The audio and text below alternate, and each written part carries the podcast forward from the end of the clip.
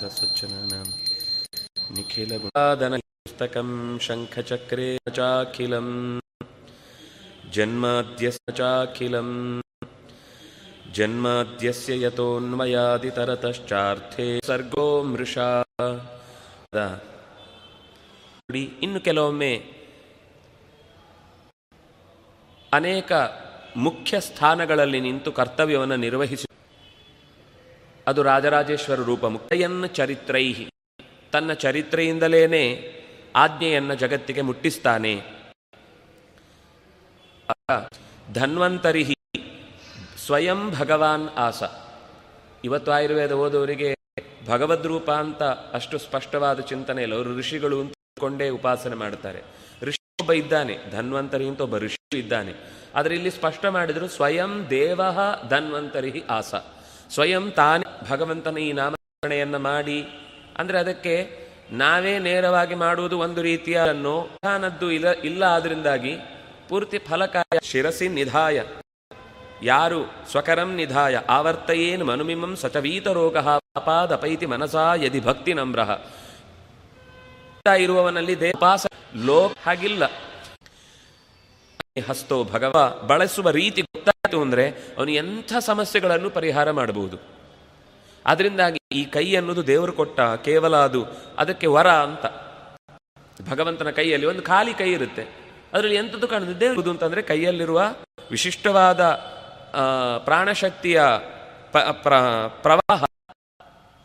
ಕ್ಷತ್ರಿಯರು ಹೇಗೆ ತಪ್ಪಿ ನಡೆದವರ ಕ್ಷಯಾಯ ನಾಶಕ್ಕಾಗಿ ಭಗವಂತ ವರ್ತಿಸಿದ ಉದ್ದೇಶ ಏನು ಅಂತಂದ್ರೆ, ನರ ಇರಬೇಕಾದ ಬಹಳ ಮುಖ್ಯವಾಗಿ ತೃಪ್ತ ಭಾವದಿಂದ ಇರಬೇಕು.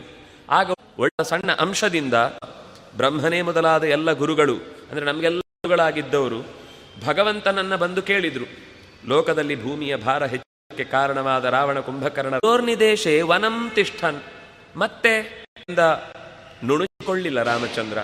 ಕಾಡಿನಲ್ಲೂ ಅನೇಕ ತರದ ರಕ್ಕಸರನ್ನ ಕೊಂದು ಕಾಡಿನಲ್ಲಿ ವೇದಗಳನ್ನ ಅಪಹರಿಸಿದಾಗ, ವೇದದ ನಿಜದಾತ್ ಮೇಲೆ ಆತ ಹೆಜ್ಜೆ ಇಡಬೇಕು ಅಂತ ಬಯಸಿದಾಗ ಅವನು ಸ್ವಲ್ಪ ಹೊತ್ತು ಬರಲಿಲ್ಲ ಸಮುದ್ರ ರಾಜ.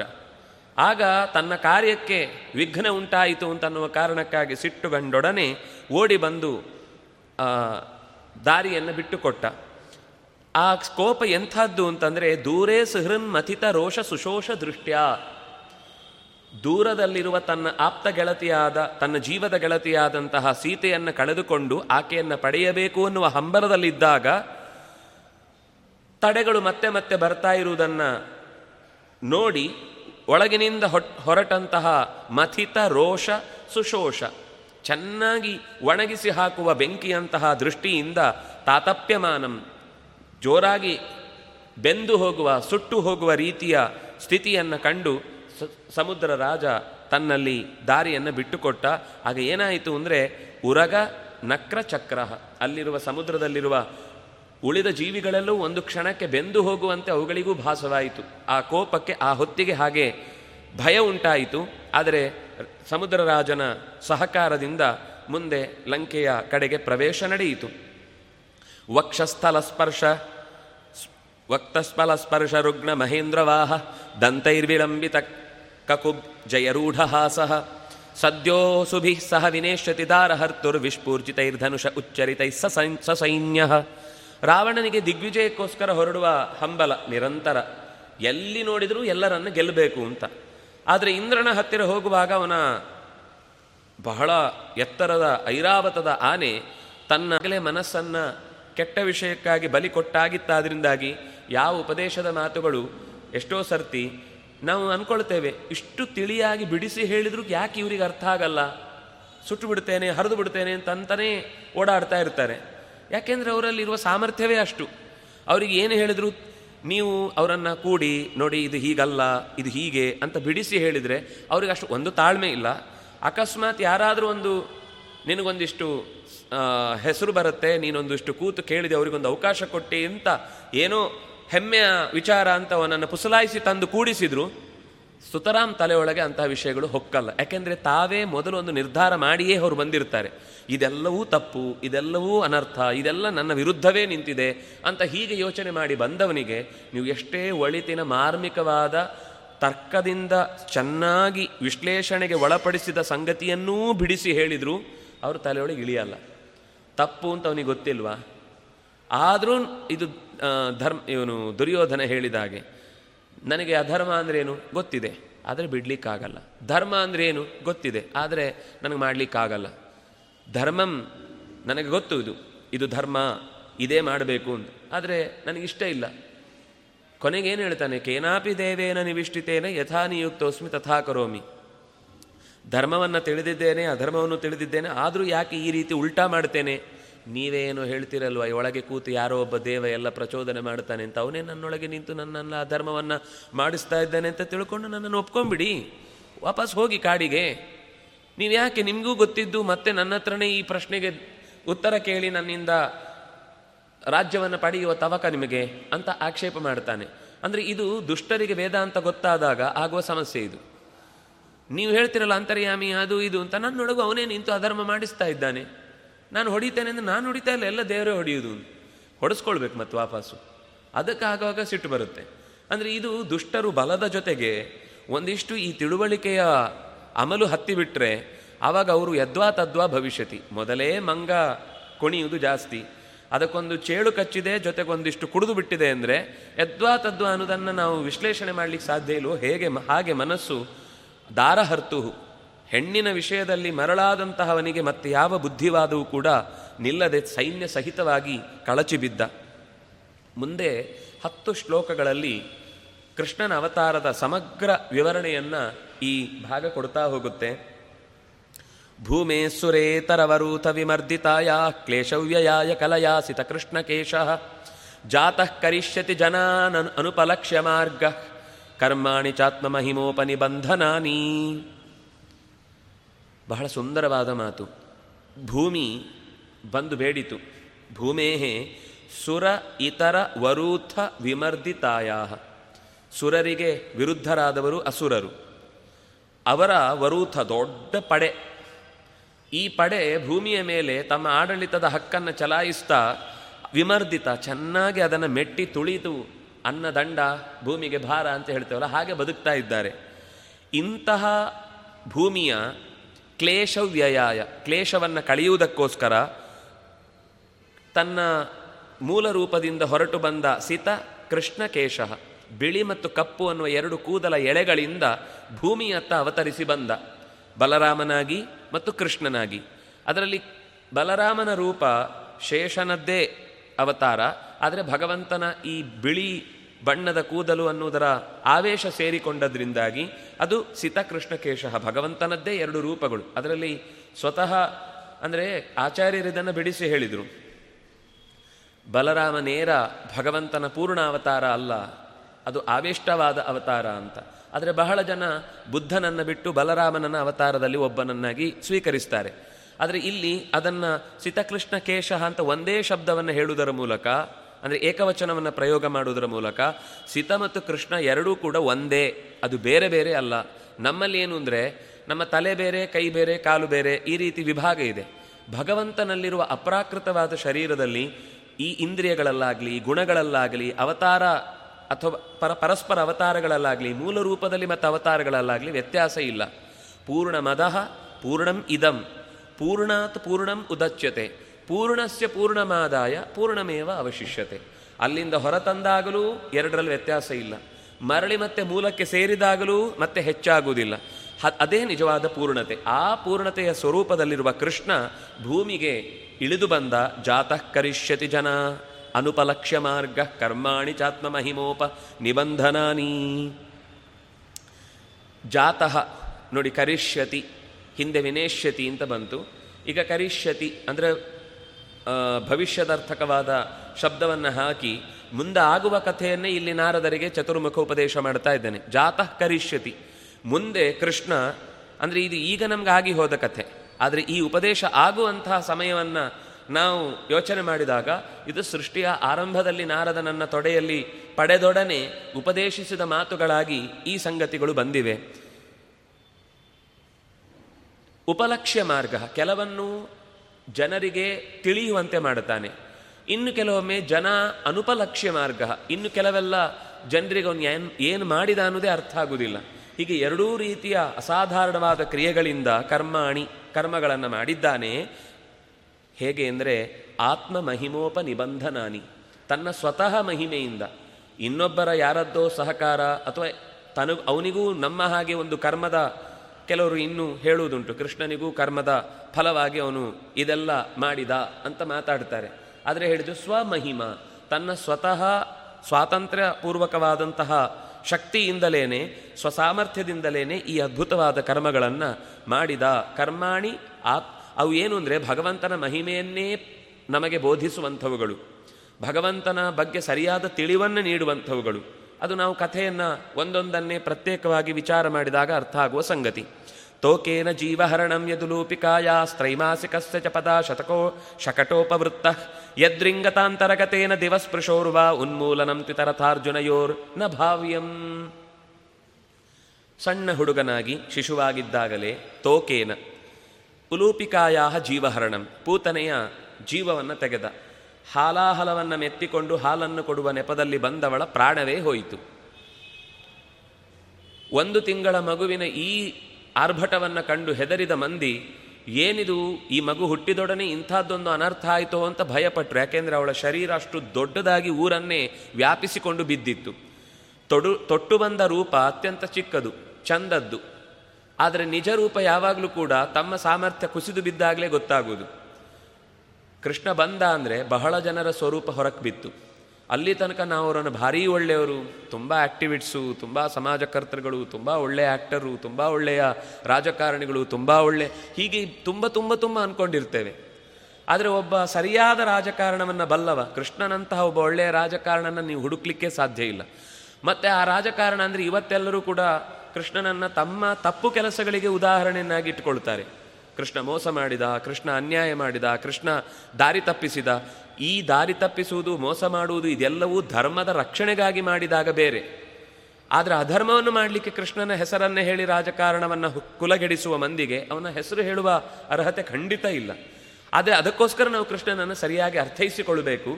ಹಾಗೆ ಕೃಷ್ಣ ಆ ಸಣ್ಣ ವಯಸ್ಸಿನಲ್ಲೇ ಪ್ರತಿಯೊಬ್ಬರ ಬಣ್ಣವನ್ನೂ ಹೊರಕ್ಕೆ ಹಾಕಿಸಿದ. ಪ್ರತಿಯೊಬ್ಬರ ನಿಜ ಸ್ವರೂಪವನ್ನು ಹೊರಕ್ಕೆ ತೆರೆದಿಟ್ಟ. ಬಂಡಿಯ ರೂಪದಲ್ಲಿ ಬಂದ ಹುಡುಗ, ರಕ್ಕಸನನ್ನ ಹುಡುಗ ಮೂರು ತಿಂಗಳಲ್ಲಿ ಕಾಲಿನಿಂದ ಒದ್ದು ಆಕಾಶಕ್ಕೆ ಎಸೆದ.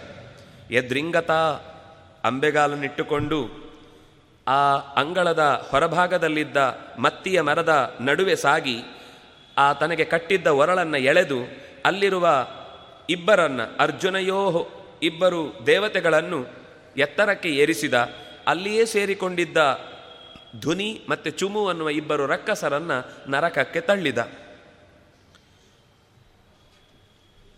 ಯದ್ವೈ ವ್ರಜೆ ವ್ರಜಪಶೂನ್ ವಿಷತೋಯ ಪೀತಾನ್ ಗೋಪಾಂಸ್ತು ಜೀವಯತ್ ಅನುಗ್ರಹ ದೃಷ್ಟಿ ವೃಷ್ಟ್ಯಾ ತಚ್ಛುದ್ದಯೇ ಅತಿ ವಿಷವೀರ್ಯ ವಿಲೋಲ ಜಿಹ್ವ ಜಿಹ್ವಂ ಉಚ್ಚಾಟ ಈಶ್ಯ ದುರಗಂ ವಿರಹದ್ ಹೃದಿನ್ಯಾಂ. ನಂದಗೋಕುಲದಲ್ಲಿ ಗೋಪಾಲಕರು ಗೋವುಗಳು ತುಂಬ ಸುಖವಾಗಿದ್ದರು ಯದ್ವೈ ವ್ರಜೇ, ವ್ರಜ ಅಂದರೆ ನಂದವ್ರಜ ಅಲ್ಲಿ ವ್ರಜ ಪಶು, ಆ ವ್ರಜದಲ್ಲಿದ್ದಂಥ ಹಸುಗಳು, ಕುರಿ, ಮೇಕೆ ಇತ್ಯಾದಿ ಏನೇನು ಪ್ರಾಣಿಗಳಿದ್ದವು ಅವುಗಳನ್ನೆಲ್ಲವನ್ನು ಕೂಡ ಅವನು ಬಹಳ ಪ್ರೀತಿಸ್ತಾ ಇದ್ದ. ಆಗ ಆ ಯಮುನೆಯ ದಡದಲ್ಲಿ ಸೇರಿಕೊಂಡ ಕಾಳಿಯನ ವಿಷದ ಉಸಿರಿನಿಂದ ನೀರು ಕೆಟ್ಟು ಹೋಗಿ ವಿಷತೋಯ ಪೀತಾನ್ ಆ ಕುಡಿದ ಕೆಟ್ಟ ನೀರಿನ ಪರಿಣಾಮವಾಗಿ ಗೋಪಾನ್ಸ್ತು ಗೋಪರೆಲ್ಲರೂ ಕೂಡ, ಗೋಪರು, ಆ ಪ್ರಾಣಿಗಳು ಎಲ್ಲರೂ ಕೂಡ ಪ್ರಾಣವನ್ನು ತೊರೆದರು. ತೊರೆದೊಡನೆ ಕೃಷ್ಣನಲ್ಲಿಗೆ ಸುದ್ದಿ ಹೋಯಿತು, ಕೃಷ್ಣ ಓಡಿ ಬಂದ, ಬಂದೊಡನೆ ಅನುಗ್ರಹ ದೃಷ್ಟಿ ವೃಷ್ಟ್ಯಾ ಜೀವಯತ್. ಅನುಗ್ರಹದ ದೃಷ್ಟಿಯ ವೃಷ್ಟಿಯಿಂದಲೇನೆ, ಅನುಗ್ರಹದ ಕರುಣಾರಸದ ಮಳೆಯಿಂದಲೇನೆ ಎಲ್ಲರನ್ನೂ ಮತ್ತೆ ಮರಳಿ ಬದುಕಿಸಿದ. ಭಗವಂತನ ದೃಷ್ಟಿ ಬಿತ್ತು ಅಂದರೆ ಎಲ್ಲವೂ ಮತ್ತೆ ಮರುಕಳಿಸಿತು ಅಂತ ಅರ್ಥ. ಕಳೆದು ಹೋದ ಎಲ್ಲ ಸಂಗತಿಗಳನ್ನು ಆತ ಮರಳಿ ಪಡೀತಾನೆ ಅಂತ ಅರ್ಥ. ಆಮೇಲೆ ಸರಿ, ಅವರನ್ನು ಸರಿ ಮಾಡಿದರೆ ಮಾತ್ರ ಈಗ ಯಾವುದೋ ಒಂದು ಆಹಾರದ ಪದಾರ್ಥದ ಬಳಕೆಯಿಂದ ಫುಡ್ ಪಾಯ್ಸನ್ ಆಗಿ ಅವ್ಯವಸ್ಥೆ ಆಯಿತು. ನಾವೇನೋ ಮಾತ್ರೆ ತಗೊಂಡು ಸರಿ ಆಯಿತು. ಆದರೆ ನಳದಲ್ಲಿ ಬರುವ ನೀರಿನ ಮೂಲ ಏನು? ಯಾಕೆ ಹೀಗಾಯಿತು? ಇದು ನಮಗೆ ಬೇಕಿಲ್ಲ. ನಾವು ಮದ್ದು ತಗೊಂಡ್ವಿ ಸರಿ ಆಯಿತು. ನಾಳೆಯಿಂದ ನಾವು ಆಕ್ವಾ ಗಾರ್ಡ್ ಹಾಕ್ತೇವೆ. ಆದರೆ ಅದು ಯಾಕೆ ಹೀಗಾಯಿತು? ನದಿಯನ್ನು ಏನು ಕೆಡಿಸಿದ್ದಾರೆ? ಯಾವ ಮೂಲದಲ್ಲಿ ಆ ನದಿ ಬರ್ತಾ ಇದ್ರ ಬಗ್ಗೆ ನಾವು ಅದಕ್ಕೆ ನಾವು ಸರ್ಕಾರಕ್ಕೆ ಬೇಕಾದರೂ ಒಂದು ಲೆಟ್ರ್ ಬರೆದು ಹಾಕೋಣ. ಗ್ರಾಮ ಪಂಚಾಯತಿಗೆ ಒಂದು ಅಪ್ಲಿಕೇಶನ್ ಕೊಟ್ಬಿಡೋಣ. ಮುಗಿದೋಯ್ತು. ಕೃಷ್ಣ ಹಾಗೆ ಮಾಡಲಿಲ್ಲ. ಕಂಸನಿಗೆ ಲೆಟ್ರ್ ಬರೀಲಿಲ್ಲ. ತಾನೇ ಸ್ವತಃ ಆ ಸರೋವರಕ್ಕೆ ಇಳಿದ. ಇಳಿದು ಈ ನದಿಯಿಂದ ಈ ವಿಷದ ನೀರಿಗೆ ಕಾರಣವಾದಂತಹ ಮೂಲ ಏನು? ಕಾಳಿಯನಂತಹ ದುಷ್ಟ ಶಕ್ತಿಯನ್ನು ನಿಗ್ರಹಿಸಿದ. ನೋಡಿ ಡೆವಲಪ್ಮೆಂಟು ಅಂತ ಅನ್ನೋದು ತಪ್ಪಲ್ಲ. ಆದರೆ ಆ ಡೆವಲಪ್ಮೆಂಟು ಪ್ರಕೃತಿಗೆ ವಿರುದ್ಧವಾಗಿರಬಾರ್ದು ಅನ್ನೋದನ್ನು ಕೃಷ್ಣ ಇಲ್ಲಿ ತೋರಿಸಿದ. ಕಾಳಿ ಅಂದರೆ ಒಂದು ರೀತಿಯ ವಿಷ ಪದಾರ್ಥ ಅಂದರೆ ನಮ್ಮ ಇವತ್ತಿನ ತ್ಯಾಜ್ಯಗಳು ಅಂತ ಇಟ್ಕೊಳ್ಳಿ. ನಾವು ನಾಗರಿಕತೆಯ ಭ್ರಮೆಯಲ್ಲಿ, ವಸ್ತುತಃ ಅದು ನಾಗರಿಕತೆ ಅಲ್ಲ, ನಗರೀಕತೆ. ನಾವು ಬರೀ ಇಟ್ಟಿಗೆ, ಸಿಮೆಂಟುಗಳಿಂದ ಕಟ್ಟಿದ ವೈಭವವೇ ಅಭಿವೃದ್ಧಿ ಅಂತ ಅಂದ್ಕೊಂಡಿದ್ದೇವೆ ಅದು ನಿಜವಾದ ಅಭಿವೃದ್ಧಿ ಅಲ್ಲ. ಅಭಿವೃದ್ಧಿ ಅಂದರೆ ಒಳಗಿನಿಂದ ಏನಿದೆಯೋ ಅದರ ಎಲ್ಲವನ್ನೂ ಕೂಡ ತೃಪ್ತಿಯಿಂದ ಸುಖವಾಗಿ ಬದುಕಲಿಕ್ಕಾಗುವಂತಹ ಮೆಂಟಾಲಿಟಿ ಎಲ್ಲಿ ಹುಟ್ಟುತ್ತೋ ಅದು ಅಭಿವೃದ್ಧಿ. ಆದರೆ ನಮಗೆ ಅಭಿವೃದ್ಧಿ ಅಂದರೆ ಹೊರಗಿನಿಂದ ಕಾಣುವ ಈ ಬೆಗಡೆಯ ಪದಾರ್ಥಗಳು ಇರ್ತಾವಲ್ಲ. ಅಂದರೆ ನಮಗೆ ಮನೆಯಲ್ಲಿ ಅದೇ ಸೊಪ್ಪು ಸಿಕ್ಕಿದ್ರೆ, ಅಯ್ಯೋ ಅದು ಮದ್ದು ಅಂತ ಹೇಳಿದ್ರೆ ನಮಗೆ ನಂಬಿಕೆ ಬರಲ್ಲ. ಅದನ್ನು ಯಾರಾದರೂ ತೊಗೊಂಡೋಗಿ ರುಬ್ಬಿ ಶುಂಠಿ ಮ ಇನ್ನೇನೋ ಹಾಕಿ ಅದಕ್ಕೆ ಒಂದಿಷ್ಟು ಕಲರ್ ಹಾಕಿ ಒಳ್ಳೆ ಪ್ಯಾಕೆಟಲ್ಲಿ ತಂದು ಕೊಟ್ಟಾಗ ನಾವು ನೂರು ರೂಪಾಯಿ ಕೊಟ್ಟು ತಗೋತೇವೆ ಅದನ್ನು. ಅಂದರೆ ಅದಕ್ಕೊಂದು ಹೊಸಗಿನಿಂದ ಬೇಡವಾದ ಕವರ್ ವಸ್ತುತ ಅದರ ಸಾರವೇ ಹೋಗಿರುತ್ತೆ. ನೀವು ಅದನ್ನು ನೇರ ಪ್ರಕೃತಿಯಿಂದ ಯಥಾವತ್ತಾಗಿ ತಗೊಂಡ್ರೆ ಅದು ಬೇಗ ಕೆಲಸ ಮಾಡುತ್ತೆ. ಆದರೆ ನಮ್ಗೆ ಅದು ಹಾಗೆ ಇಷ್ಟ ಇಲ್ಲ. ನಮ್ಗೆ ಏನು ಅಂದರೆ ದುಡ್ಡು ಕೊಟ್ಟು ಅದನ್ನು ನಮಗೆ ನಂಬಿಕೆ, ಆ ಕಂಪನಿಯ ಮೇಲೋ ಅಥವಾ ಡಾಕ್ಟ್ರು ಹೇಳಿದ, ತಪ್ಪಲ್ಲ ಡಾಕ್ಟ್ರ್ ಹೇಳಿದ್ದನ್ನು ತಗೊಳ್ಬಾರ್ದು. ನಿಮ್ಗೆ ಅದು ಸಿಗುದಿಲ್ಲ ಅಂತ ಇದನ್ನು ಹೇಳಿದ್ದು. ಅದೇ ಸಿಗುತ್ತೆ ಅಂದರೆ ಒಬ್ಬ ಒಳ್ಳೆ ಡಾಕ್ಟರ್ ಏನು ಹೇಳ್ತೀನಿ, ನೀವು ಅಲ್ಲಿಗೆ ಹೋಗಿ ಅಂತಾನೆ. ಹಾಗಾಗಿ ನಮಗೇನು ಅಂದರೆ ಅದನ್ನು ಬದಲಾಯಿಸಿ, ಒಗ್ಗರಣೆ ಹಾಕಿ ಅಥವಾ ಇನ್ನೇನಾದರೂ ಅದಕ್ಕೆ ಒಂದಿಷ್ಟು ಕಲರ್ ಬೆರೆಸಿ ಕೊಟ್ಟಾಗ ನಮಗದು ಒಳ್ಳೆಯ ಪದಾರ್ಥ ಅಂತ ಒಂದು ಭ್ರಮೆ ಇದೆ. ನಾವು ನಾಗರಿಕತೆ ಅನ್ನೋ ಸ್ವಭಾವದ ಸ್ವರೂಪವೇ ಅದು. ಇದ್ದದ್ದನ್ನೇ ಇದ್ದಂತೆ ಒಪ್ಪಿಕೊಳ್ಳದೇ ಇರುವುದೇ ನಾಗರಿಕತೆ. ಕೃಷ್ಣ ಹೇಳಿದ ಕಾಳಿಯನನ್ನು ಕೊಲ್ಲಲಿಲ್ಲ. ಕಾಳಿಯ ಬೇಕು. ಯಾಕಂದರೆ ಕಾಳಿಯ ಅನ್ನುವಂಥ ವಿಷಸರ್ಪದ ಸೃಷ್ಟಿಯೂ ಭಗವಂತನಿಂದಲೇನೆ. ಅದು ಸೃಷ್ಟಿ ಭಗವಂತನದ್ದೇ. ಆದರೆ ನೀನು ಎಲ್ಲಿರಬೇಕೋ ಅಲ್ಲಿರಬೇಕು. ಇಲ್ಲಿ ಇರಬಾರ್ದು ನೀನು. ನೀನು ಇರಬೇಕಾದದ್ದು ರಮಣಕ ದ್ವೀಪದಲ್ಲಿ ಅಲ್ಲಿಗೆ ಹೋಗು ಅಂತ ಕಳಿಸ್ಕೊಟ್ಟ. ಹಾಗೆಯೇ ಒಂದು ಅಭಿವೃದ್ಧಿಯ ಪಥದಲ್ಲಿ ಎಲ್ಲಿ ಎಲ್ಲಿ ಇಂಡಸ್ಟ್ರಿಯಲ್ ಏರಿಯಾ ಇರಬೇಕು, ಅದು ಹೇಗಿರಬೇಕು ಅನ್ನೋದಕ್ಕೊಂದು ಚೌಕಟ್ಟಿದೆ. ಪೃಥು ಮಹಾರಾಜನ ಬದುಕಿನಲ್ಲಿ ಅದೆಲ್ಲದ ಚಿತ್ರಣ ಇದೆ. ನಾವು ಅದು ಶಾಸ್ತ್ರೀಯವಾಗಿ ಯೋಚನೆ ಮಾಡಿದರೂ ನಮಗೆ ಯಾವುದು ಅಸಾಧ್ಯವಾದ ಸಂಗತಿ ಅಲ್ಲ. ಆದರೆ ನಮಗೆ ಬಹಳ ಬೇಗ, ಬಹಳ ಹೆಚ್ಚು, ಮತ್ತು ಸುಲಭವಾಗಿ. ದುಡ್ಡು ಬೇಕು. Easy money fast money big money ಈ ಹಿನ್ನೆಲೆಯಲ್ಲಿ ಹೋದ ಮೇಲೆ ಎಲ್ಲ ಅನರ್ಥಗಳೇ. ಆದರೆ ಕೃಷ್ಣ ಹೇಳಿದ, ನೀವು ಹಾಗೆ ಎಲ್ಲವೂ ನ್ಯಾಯಯುತವಾಗಿ ಬರುವಂತಿದ್ರೆ ನೀವು ಎಷ್ಟು ಬೇಕಾದರೂ ಬದುಕಿ. ಕಾಳಿಯನನ್ನು ಕೊಲ್ಲಲಿಲ್ಲ, ಅಂದರೆ ಅಭಿವೃದ್ಧಿಯನ್ನು ವಿರೋಧಿಸಲಿಲ್ಲ, ಅಥವಾ ಯಾವುದೇ ವ್ಯಕ್ತಿಯನ್ನು ನೂರಕ್ಕೆ ನೂರು ಕೃಷ್ಣ ತನ್ನ ಕೈಗೆ ಸಿಕ್ಕಿದ ತಕ್ಷಣ ಕೊಲ್ತಾನೆ ಅಂತ ಅರ್ಥ ಅಲ್ಲ. ಅದು ತಿದ್ದಲಿಕ್ಕೆ ಸಾಧ್ಯ ಇಲ್ಲದೆ ಇದ್ದಾಗ ಅದರ ಸ್ವರೂಪವನ್ನು ಬದಲಾಯಿಸ್ತಾನೆ. ಅದು ಏನು ಹೇಳಿದ್ರು ಅದು ಇರುವುದೇ ಹಾಗೆ ಅಂತ. ಆದರೆ ಎಷ್ಟೋ ಸರ್ತಿ ಹಾಗಿರುವುದಿಲ್ಲ. ಅದರಲ್ಲಿ ನೋಡಿ, ಕೆಲವೊಂದು ಸರ್ತಿ ಬೈಫರ್ಕೇಟ್ ಮಾಡ್ದ. ಹಿಂದೆ ಅರ್ಜುನ ವೃಕ್ಷದಲ್ಲಾಗುವಾಗ ಅದರಲ್ಲಿರುವ ಒಳ್ಳೆಯವರನ್ನ ಹೊರಕ್ಕೆ ತಂದ. ಅವರಲ್ಲಿರುವ ಕೆಟ್ಟ ಗುಣವನ್ನು ದೂರ ಕಟ್ಟಿದ. ಅಂದರೆ ನಾವು ಕೂಡ ವ್ಯಕ್ತಿಗಳನ್ನು ಎದುರಿಗೆ ತೆಗೆದುಕೊಂಡಾಗ ನಾವು ಅವರ ಜೊತೆಗೆ ಬದುಕಬೇಕಾದ ಅನಿವಾರ್ಯತೆ ಇದೆ ಅಂತ ಅಂದಮೇಲೆ ಅವರನ್ನು ನಾವು ಬದುಕುವ ರೀತಿಯನ್ನು ಅರ್ಥ ಮಾಡಿಸಿ ನೀವು ಇಲ್ಲಿಯವರೇ, ನಿಮ್ಮ ಪೂರ್ವಜರನ್ನೆಲ್ಲ ನೀವು ಲೆಕ್ಕ ಹಾಕಿದರೆ ನೀವು ಹೊರಗಿನವರಲ್ಲ. ಅನ್ನು ನೀವು ನಿಮ್ಮ ಜೊತೆಗೆ ನಾವು ಬದುಕಬೇಕು ನಮ್ಮ ಜೊತೆಗೆ ನೀವು ಬದುಕಬೇಕು. ನಾಳೆ ಮುಖ ಮುಖ ನೋಡ್ಕೊಂಡು ಬದುಕಬೇಕು ಅಂತ ಅವರ ಮೈಂಡ್ ಸೆಟ್ಟನ್ನು ಚೇಂಜ್ ಮಾಡಿ ಅವ್ರ ಜೊತೆಗೆ ಬದುಕಬೇಕು ಹೊರತು ಓಡಿಸ್ತೇವೆ ಅಂತಂದರೆ ಅದು ಎಲ್ಲ ಕಾಲಕ್ಕೂ ಆಗುವ ಮಾತಲ್ಲ.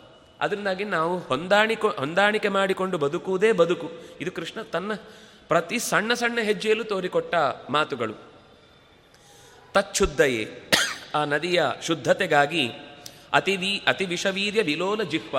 ಅತ್ಯಂತ ವಿಷವನ್ನೇ ಕಾರುವಂತಹ ಕಾಳಿಯನ್ನ ನಾಲಿಗೆಯಲ್ಲಿ ಹೊರಟ ಆ ವಿಷವನ್ನ ಉಚ್ಚಾಟಯಿಷ್ಯತ್.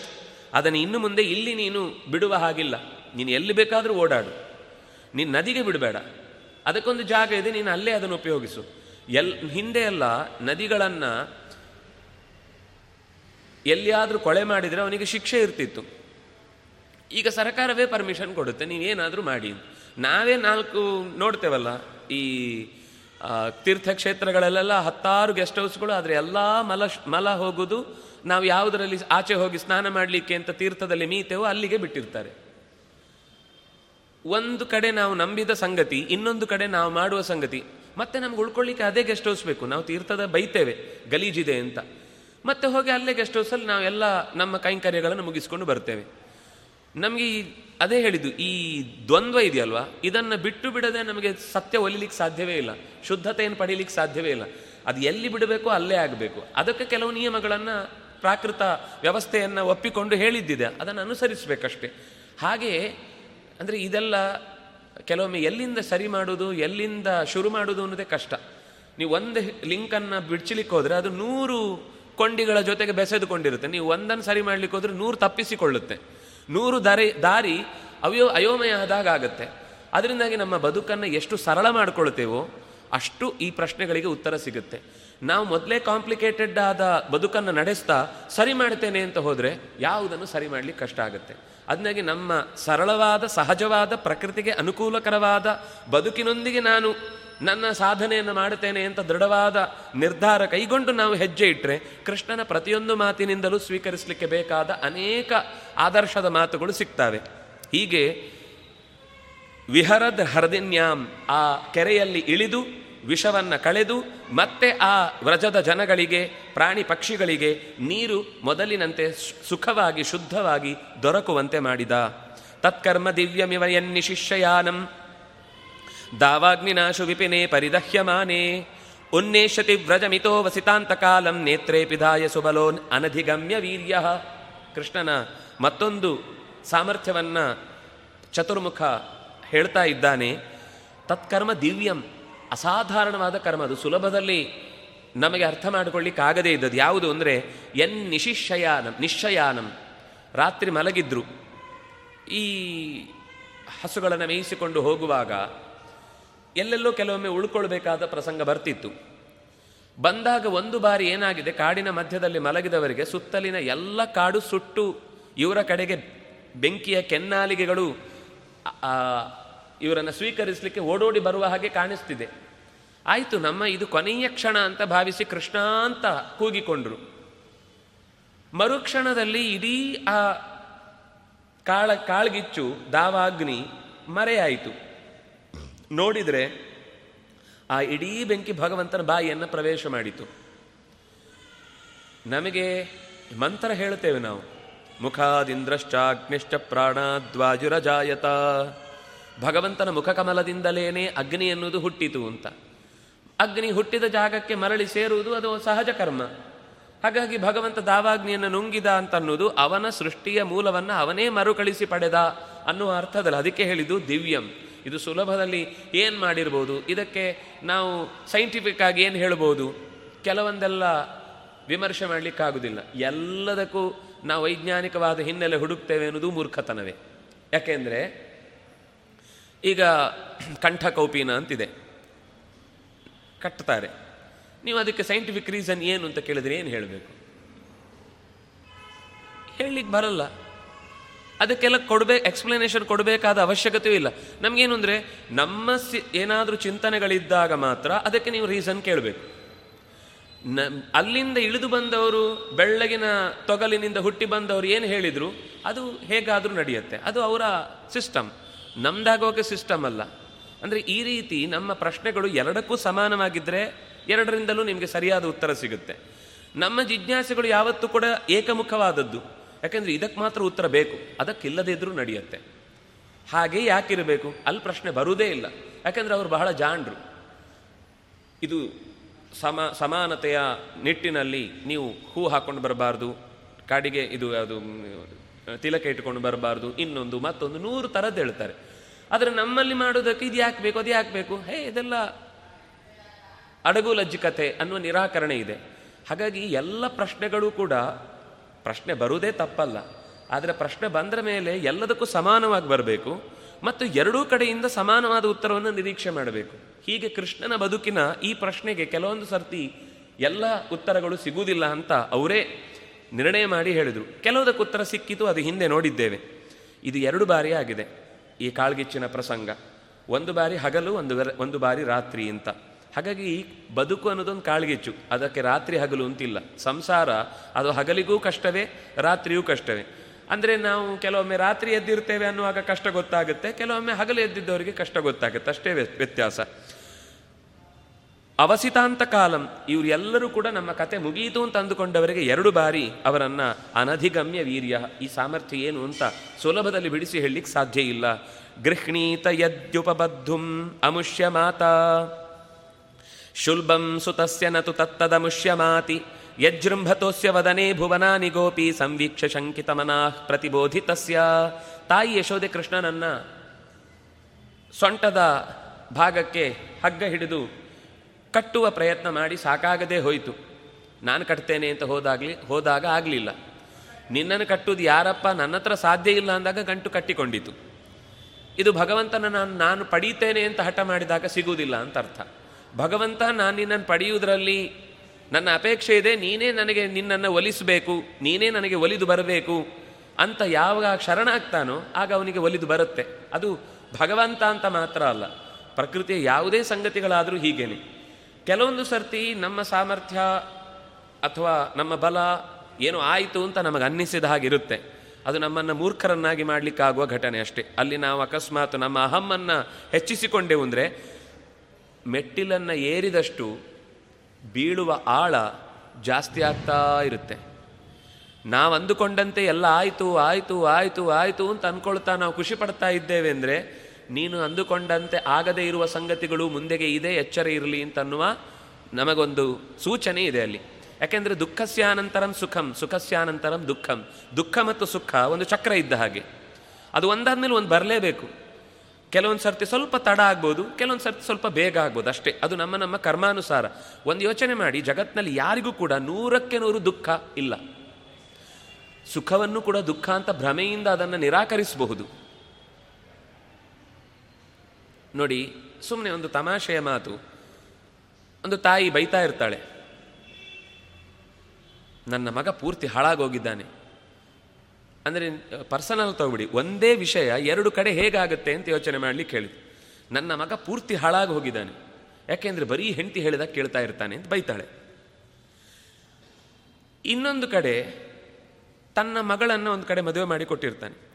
ಅಲ್ಲಿ ತನ್ನ ಮಗಳನ್ನು ರಾಣಿ ಹಾಗೆ ನೋಡ್ಕೊಳ್ತಾನೆ. ಏನು ಹೇಳಿದ್ರು ತಂದು ಕೊಡ್ತಾನೆ. ತನ್ನ ಮಗನಿಗಾಗುವಾಗ ಅದೇ ಮಾತು ನೆಗೆಟಿವ್ ಆಯಿತು. ತನ್ನ ಮಗಳಿಗಾಗುವಾಗ ಅದೇ ಗುಣವಾಯಿತು. ಹಾಗಾದರೆ ನಮ್ಗೆ ಏನೋ ಒಂದು ಬಯಕೆ ಇದ್ದಂತೆ ನಾವು ಘಟನೆಯನ್ನು ಗುರುತಿಸಿದ್ದು ಹೊರತು ಅಲ್ಲಿ ಏನು ನಿಜವಾಗಿ ನಡೆದಿದೆ ಅನ್ನೋದು ನಮಗೆ ಬೇಕಿಲ್ಲ. ಇದು ಎಲ್ಲ ವಿಷಯಕ್ಕೂ. ನಮಗದು ಇಷ್ಟ ಆಗಿದ್ದರೆ ಎಲ್ಲವೂ ಸರಿ ಅನಿಸುತ್ತೆ. ನಮಗದು ಕಷ್ಟ ಅನಿಸಿದ್ರೆ ಅಲ್ಲಿ ಸರಿ ಇದ್ರೂ ನಮಗದು ಕೆಟ್ಟದ್ದು ಅಂತ ಅನಿಸ್ಲಿಕ್ಕೆ ಶುರುವಾಗುತ್ತೆ. ಹಾಗಾಗಿ ದೃಷ್ಟಿಕೋನದ ಶುದ್ಧತೆಯಿಂದಲೇ ಪ್ರಪಂಚದ ಸತ್ಯಾಸತ್ಯತೆಗಳು ಹೆಚ್ಚು ನಿಚ್ಚಳವಾಗಿ ನಮ್ಮ ಕಣ್ಣ ಮುಂದೆ ತೆರೆದುಕೊಳ್ಳುವುದಕ್ಕೆ ಸಾಧ್ಯ. ಆ ಅಂಶದಲ್ಲಿ ಭಗವಂತನ ಪ್ರತಿಯೊಂದು ನಡೆಯೂ ಕೂಡ ಒಂದೊಂದು ರೀತಿಯ ಪಾಠ. ತಾಯಿ ಶರಣಾದ್ಲು ಆದ್ರಿಂದಾಗಿ ಕೃಷ್ಣ ಒಲಿದ ಅನ್ನೋದನ್ನು ತುಂಬ ಚಂದ ಹೇಳ್ತಾರೆ. ಹೇಗೆ ಅಂದರೆ, ಆಕಳಿಸಿದಾಗ ಬಾಯಿ ತೆರೆದ. ತೆರೆದೊಡನೆ ಜಗತ್ತಿನ ಎಲ್ಲ ಗ್ರಹ ನಕ್ಷತ್ರ ತಾರೆಗಳೂ ಕೂಡ ಕಂಡವು. ಅರ್ಥ ಆಯ್ತು ಅವಳಿಗೆ, ಇದು ಕೇವಲ ನನ್ನ ಮಗ ಅಲ್ಲ, ಇದು ಜಗದ ಮಗ. ಇವನು ಜಗಮಗ.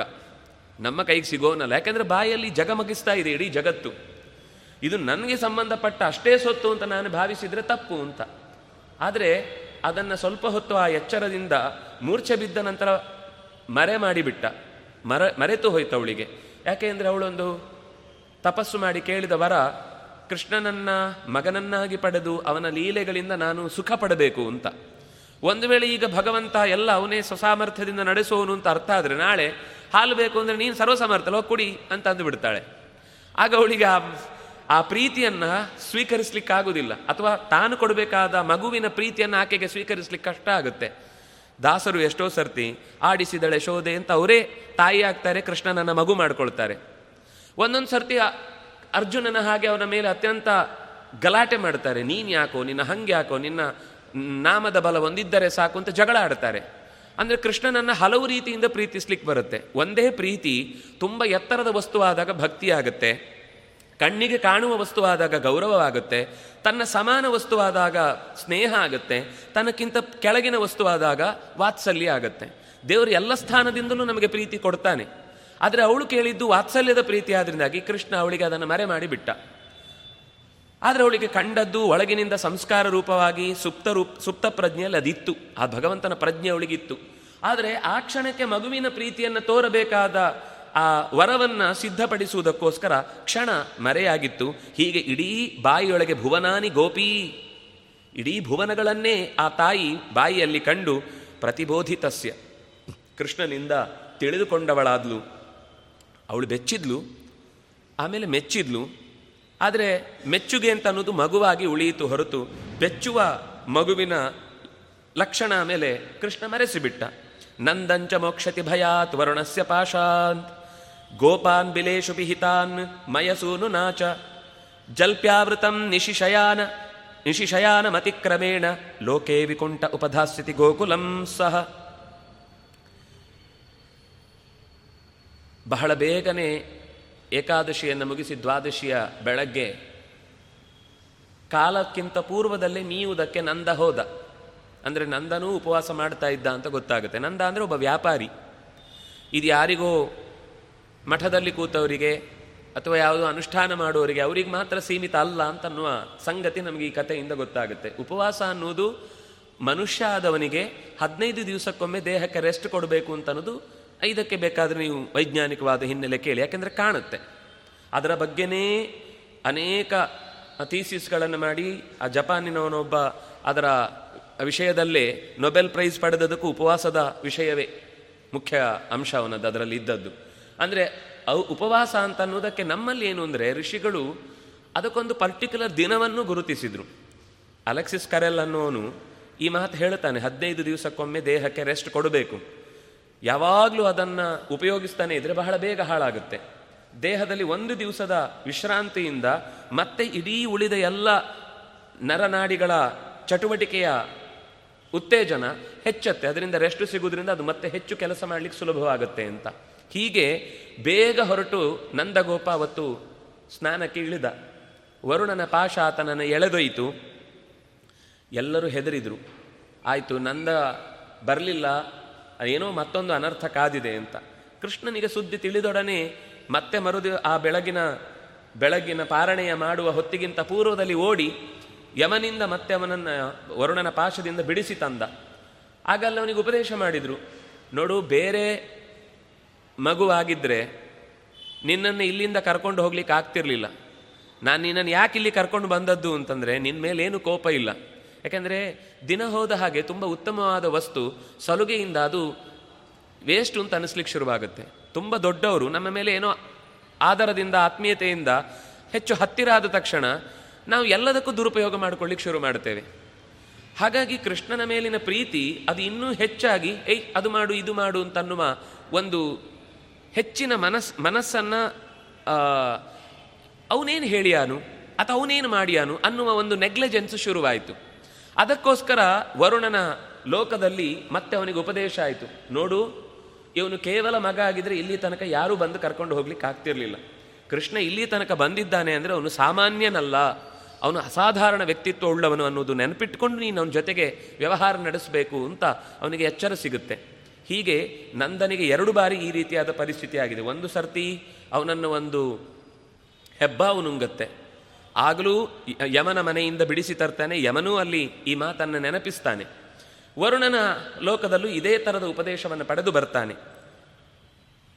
ಹಾಗೆ ಇನ್ನೊಂದು ಸರ್ತಿ ಮಯನ ಮಗನಾದ ವ್ಯೋಮಾಸುರ ಒಂದು ಬಿಲದಲ್ಲಿ ಈ ಎಲ್ಲ ಗೋಪಕ ಬಾಲಕರನ್ನು ಮತ್ತು ಗೋವುಗಳನ್ನು ಅಪಹರಿಸಿ ಇಡ್ತಾನೆ ಆಗ ಕೃಷ್ಣ ಅಲ್ಲಿಗೆ ತೆರಳಿ ಅವರನ್ನು ಬಿಡಿಸ್ತಾನೆ. ಗೋವುಗಳನ್ನು ಮತ್ತು ಗೋಪಾಲಕರನ್ನು ಬಿಡಿಸುವುದು ಅಂತಂದರೆ ಗೋವುಗಳು ಅಂದರೆ ಒಂದು ಗೋವುಗಳು ಗೋಪಾಲಕರು, ಅದೇ ಅರ್ಥ. ಇನ್ನೊಂದು ಅರ್ಥದಲ್ಲಿ ಗೋವುಗಳು ಅಂದರೆ ಶಾಸ್ತ್ರ, ವೇದದ ಸರಿಯಾದ ಅರ್ಥ. ಮತ್ತು ಸರಿಯಾದ ಅರ್ಥವನ್ನು ಚಿಂತಿಸುವ ಜ್ಞಾನಿಗಳು, ಗೋಪರು ಅಂದರೆ ಗೋವುಗಳನ್ನು ಪಾಲಿಸುವವರು, ವೇದಗಳನ್ನು ಚೆನ್ನಾಗಿ ಅಧ್ಯಯನದ ಮೂಲಕ ಪಾಲಿಸುವವರು. ಯಾರಿಗೆ ಭಗವಂತನ ಚಿಂತನೆಯನ್ನು ಸರಿಯಾಗಿ ಪಡೀಬೇಕು ಅಂತಿದೆಯೋ ಅವನಿಗೆ ಭಗವಂತನ, ಅಲ್ಲಿ ನೋಡಿ ಅದು ಎಷ್ಟು ಚಂದ ಇದೆ, ಮಯಸೂನು ಅಂತ ಶಬ್ದ ಬಳಸಿದ್ರು. ಅಂದರೆ ವೇದದ ನಿಜವಾದ ಅರ್ಥ ಮಯಕ ಮಾಯೆ ಅಂತ ಅರ್ಥ. ವೇದದಲ್ಲಿ ಇರುವ ಎಲ್ಲ ಹೇಳಿದ ಸಂಗತಿಗಳು ಜಗತ್ತು ಬರೀ ಮಾಯೆ. ಅನ್ನುವ ಅರ್ಥದಿಂದ ವೇದದ ನಿಜವಾದ ಅರ್ಥವನ್ನು ಮರೆತ ಸ್ಥಿತಿಯಲ್ಲಿ ಇದ್ದಾಗ ಸಜ್ಜನನಿಗೆ ಈ ಜಗತ್ತಿನ ಇಷ್ಟೆಲ್ಲ ಸತ್ಯದ ಅನುಭವವನ್ನು ಮೀರಿ ನಾನು ಇದೆಲ್ಲ ಸುಳ್ಳು ಅಂತ ಹೇಗೆ ಅರ್ಥ ಮಾಡಿಕೊಳ್ಳುವುದು ಅಂತ ವ್ಯಥೆಪಟ್ಟಾಗ ಆ ಮಯಸೂನುವಾದ ವ್ಯೋ ವ್ಯೋಮಾಸುರನನ್ನು ಕೊಂದು ಮತ್ತೆ ಅವರಿಗೆ ಸರಿಯಾದ ಶಾಸ್ತ್ರಜ್ಞಾನವನ್ನು, ತತ್ವಜ್ಞಾನವನ್ನು ಕೊಟ್ಟ. ಜಲ್ಪ್ಯಾವೃತಂ ನಿಶಿಶಯಾನಂ ಅತಿಶ್ರಯೇ ಅತಿಶ್ರಮೇಣ ಲೋಕೆ ವಿಕುಂಠ ಉಪದಾಸ್ಯತಿ ಗೋಕುಲಂ ಸಹ. ದುಷ್ಟಶಾಸ್ತ್ರಗಳ ಪ್ರಭಾವದಿಂದ, ತತ್ವಜ್ಞಾನ ಮರೆಯಾಗುವುದರ ಪ್ರಸಂಗದಿಂದ ಸಂಸಾರ ಮತ್ತಷ್ಟು ಗಟ್ಟಿಯಾಗ್ತಾ ಹೋಗುತ್ತೆ. ನಮಗೆ ದುಃಖ ಯಾವಾಗ ಜಾಸ್ತಿ ಗೊತ್ತಾ? ತಿಳುವಳಿಕೆ ಕಮ್ಮಿ ಆದಾಗ. ಸರಿಯಾದ ತಿಳುವಳಿಕೆ ಬಂದಾಗ ತನ್ನಿಂದ ತಾನೇ ಈಗ ಇಂಜೆಕ್ಷನ್ನ ಬಗ್ಗೆ ಸರಿಯಾದ ನಾಲೆಜ್ ಬಂತು ಅಂತಂದಾಗ, ಆಯಿತು ತಗೊಳ್ಳೋಣ ಅಂತ ಅನ್ನಿಸ್ತಾ ಇರುತ್ತೆ. ಅದರ ಬಗ್ಗೆ ಇಲ್ಲ ಸಲ್ಲದ ಅಪವಾದಗಳೇ ತಲೆಯಲ್ಲಿ ಉಳಿದು ಬಿಟ್ಟಾಗ ನಮಗೆ ಭಯ ಜಾಸ್ತಿ ಆಗುತ್ತೆ. ಅಕಸ್ಮಾತ್ ಯಾರೋ ಜೋರು ಮಾಡಿ ಏನೋ ಕೊಡಿಸಿದ್ರು, ಏನು ಸಣ್ಣ ತೊಂದರೆ ಆದಾಗಲೂ ಬಹುಶಃ ಅದು ತಗೊಂಡದ್ದಕ್ಕೆ ಹೀಗಾಯಿತು. ಅಂತೆಲ್ಲ ಒಳಗಿನಿಂದ ಅಜ್ಞಾನ ಒಳಗಿನಿಂದ ಕೂತ್ರೆ ಭಯ ಜಾಸ್ತಿ. ಅಜ್ಞಾನ, ದುಃಖ ಭಯರೋಗ ಮಹಾವಿಷಾಣಿ ಅನ್ನುವ ಅಪಾಯಗಳ ಸಾಲನ್ನು ಹೇಳುವಾಗ ಅಜ್ಞಾನದಿಂದ ಭಯ, ಭಯದಿಂದ ದುಃಖ. ಆ ದುಃಖಕ್ಕೆ ಕಾರಣವಾದದ್ದು, ಭಯಕ್ಕೆ ಕಾರಣವಾದದ್ದು ಅಜ್ಞಾನ. ಅದು ಪರಿಹಾರ ಆಗಲಿಕ್ಕೋಸ್ಕರ ಭಗವಂತನ ಈ ರೀತಿಯಾದ ಲೀಲೆಗಳನ್ನು ಅನುಸಂಧಾನ ಮಾಡಿದರೆ ಭಗವಂತ ಅವನನ್ನು ಉದ್ಧರಿಸ್ತಾನೆ. ಗೋಕುಲದ ಎಲ್ಲ ಗೊಲ್ಲರು ಕೂಡ ಕೃಷ್ಣನನ್ನು ಬೇಡಿಕೊಂಡ್ರು. ನಿನ್ನ ಲೋಕವನ್ನು ನೋಡಬೇಕು ಅಂತ. ಆಗ ಆ ಗೋಕುಲವನ್ನೇ ವೈಕುಂಠವನ್ನಾಗಿಸಿ ಅವರಿಗೆ ಮೋಕ್ಷದ ಸುಖದ ಕಿಂಚಿತ್ ಪರಿಚಯವನ್ನು, ಸಣ್ಣ ಪರಿಚಯವನ್ನು ಮಾಡಿ ಅವರನ್ನೆಲ್ಲ ಉದ್ಧರಿಸಿದ. ಅವರು ಎಲ್ಲೂ ಶಾಸ್ತ್ರ ಓದಿ ಬಂದವರಾಗಿರಲಿಲ್ಲ. ಒಂದು ಬಲವಾದ ನಂಬಿಕೆ ಇತ್ತು, ಕೃಷ್ಣ ನಮ್ಮನ್ನು ಕೈ ಬಿಡಲ್ಲ. ಏನೇ ಆದರೂ ಕೂಡ ಅದು ಕೃಷ್ಣನ ಅನುಗ್ರಹದಿಂದ ಆಗುತ್ತೆ. ಅದು ಈ ಗೋವರ್ಧನ ಪರ್ವತವನ್ನು ಎತ್ತಿದ ನಂತರದಲ್ಲಿ ಅವರಿಗೆ ದೃಢವಾದ ನಿಶ್ಚಯ ಬಂತಂತೆ. ಯಾಕೆಂದರೆ ಕಣ್ಣ ಮುಂದೆ ಇಂದ್ರ ಬಂದು ಶರಣಾದ ಸ್ವತಃ ತಾನೇ ಕಪಿಲಗೋವಿನ ಹಾಲನ್ನು ಅಭಿಷೇಕ ಮಾಡಿ ನೀನೇ ಜಗತ, ನಿಜವಾದ ಪಾಲಕ, ಪೋಷಕ ಅಂತ ಅವನು ಸ್ತೋತ್ರ ಮಾಡ್ತಾನೆ ಅಲ್ಲಿ ತನಕ ಕೃಷ್ಣನ ಹತ್ತಿರ ಇದ್ದಾಗ ಅವನು ತುಂಬ ಅದ್ಭುತ ಅಂತ ಅನ್ನಿಸ್ತಿತ್ತು. ಕೃಷ್ಣನಿಂದ ದೂರ ಆದ ಹಾಗೆ ಏನೋ ಕೆಲವೊಮ್ಮೆ ಹೀಗಾಗುತ್ತೆ. ಅದು ನಿಜವೋ ಸುಳ್ಳು ಅಂದರೆ ನಮಗೆ ಎಷ್ಟೋ ಸರ್ತಿ ನಮಗೆ ಕೆಲವೆಲ್ಲ ಊಹಾಪೋಹಗಳಿರ್ತಾವಲ್ಲ ಮನಸ್ಸಿನಲ್ಲಿ.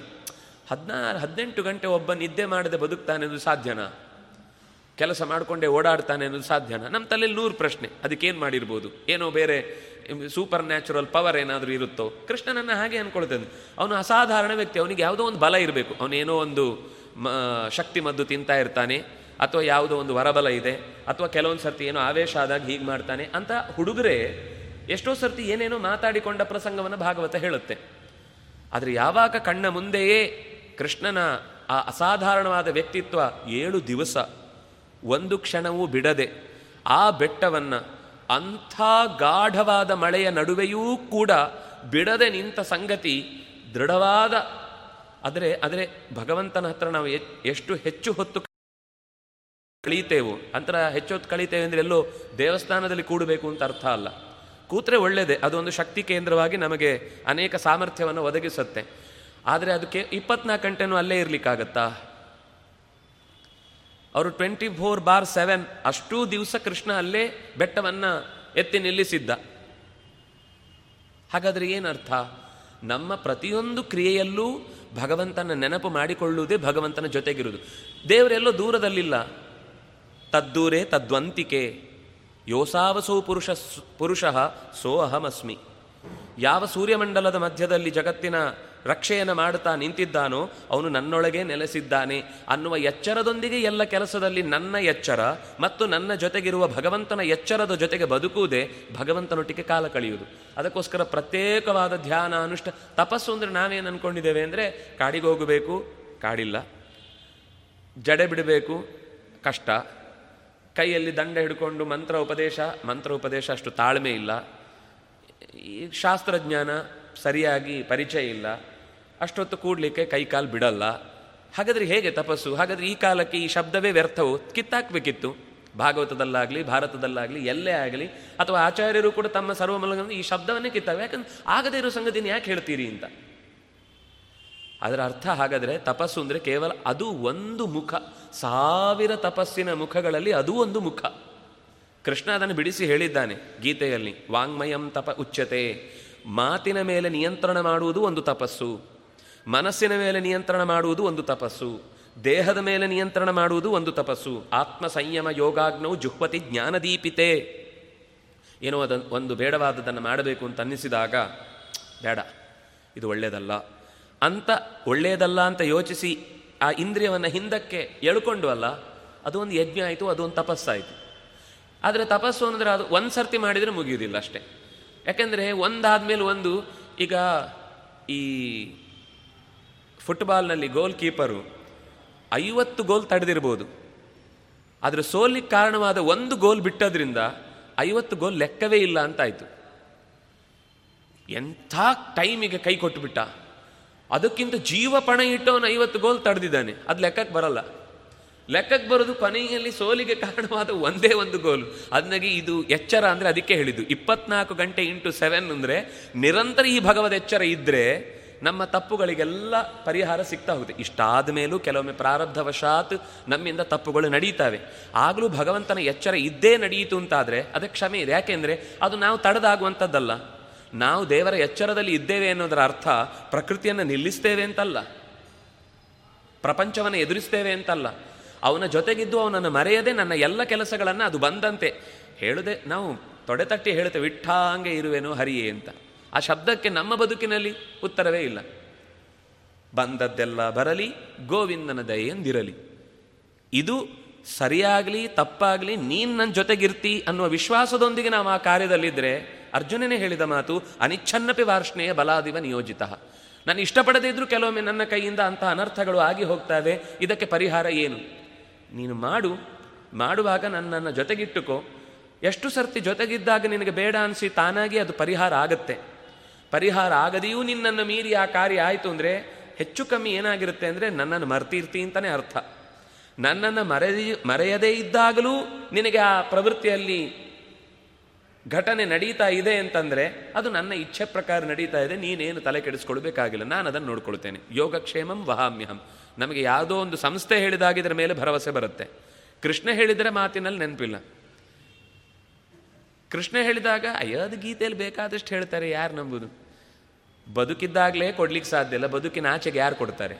ಕೃಷ್ಣನದ್ದು ಹಾಗಲ್ಲ, ಬದುಕಿದ್ದಾಗಲೂ ಬದುಕಿನ ಆಚೆಗೆ ಅನ್ನೋದು ಅದು ಕೃಷ್ಣನ ಡೈಲಾಗ್ ನೀವು ಇಲ್ಲೂ ನಿಮ್ಮನ್ನು ಉದ್ಧರಿಸ್ತೇನೆ, ಮೋಚಯಿಷ್ಯಾಮಿ ಮಾ ಶುಚಃ, ಇಲ್ಲಿಂದ ಆಚೆಗೋದ್ಮೇಲೂ ನಿಮ್ಮನ್ನು ನಾನು ರಕ್ಷಿಸ್ತೇನೆ ಅಂತ. ಹಾಗಾಗಿ ಅಂತಹ ಕೃಷ್ಣನ ಕರುಣೆ ಎಷ್ಟು ಅಂದರೆ, ಏನು ತಿಳಿಯದ ಮಂದಿಯೂ ಕೂಡ, ಗೋಕುಲದ ಮಂದಿ, ಬರೀ ಹಸುಮೇಯಿಸಿಕೊಂಡು ಕೃಷಿ ಮಾಡಿಕೊಂಡಿದ್ದ ಬದುಕಿನ ರೂಪವನ್ನೇ ಕಂಡವರಲ್ಲಿ, ಆದರೆ ಆ ಪ್ರತಿಯೊಂದು ಕೆಲಸದಲ್ಲೂ ಕೃಷ್ಣನ ಎಚ್ಚರ ಇತ್ತು ಅವರಿಗೆ. ನೆನಪಿತ್ತು. ಹಾಗಾಗಿ ಕರ್ಮ ಅಂದರೆ ದೇವಸ್ಥಾನದಲ್ಲಿ ಕೂತವನಿಗೆ ಮೋಕ್ಷ ಗದ್ದೆಯಲ್ಲಿದ್ದವನಿಗೆ ಮೋಕ್ಷ ಇಲ್ಲ, ಇದು ತಪ್ಪು. ಸ್ವೇ ಸ್ವೇ ಕರ್ಮಣ್ಯಭಿರತಃ ಸಂಸಿದ್ಧಿಂ ಲಭತೆ ನರಹ ಅವರವರು ಎಲ್ಲೆಲ್ಲಿರ್ತಾರೋ ಆಯಾ ಕರ್ಮಗಳನ್ನೇ ಭಗವಂತನ ಪೂಜೆ ಅಂತ ಮಾಡಿದರೆ ಅದು ಪರಿಪೂರ್ಣವಾದ ದೇವರ ಸೇವೆ.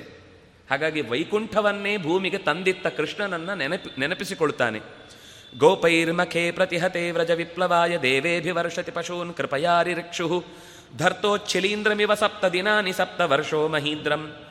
ಅನಘೈಕ ಕರೆ ಸಲೀಲಂ. ಏಳು ವರ್ಷದ ಹುಡುಗ, ಏಳು ದಿನಗಳ ಕಾಲ ಸುರಿದ ಮಳೆಗೆ, ಏಳು ದಿನಗಳ ಕಾಲವೂ ಆ ಬೆಟ್ಟವನ್ನು ಒಂದೇ ಬೆರಳಲ್ಲಿ ಏಕಕರ, ಒಂದೇ ಕೈಯ ತುದಿಯಿಂದ ಸಲೀಲಂ.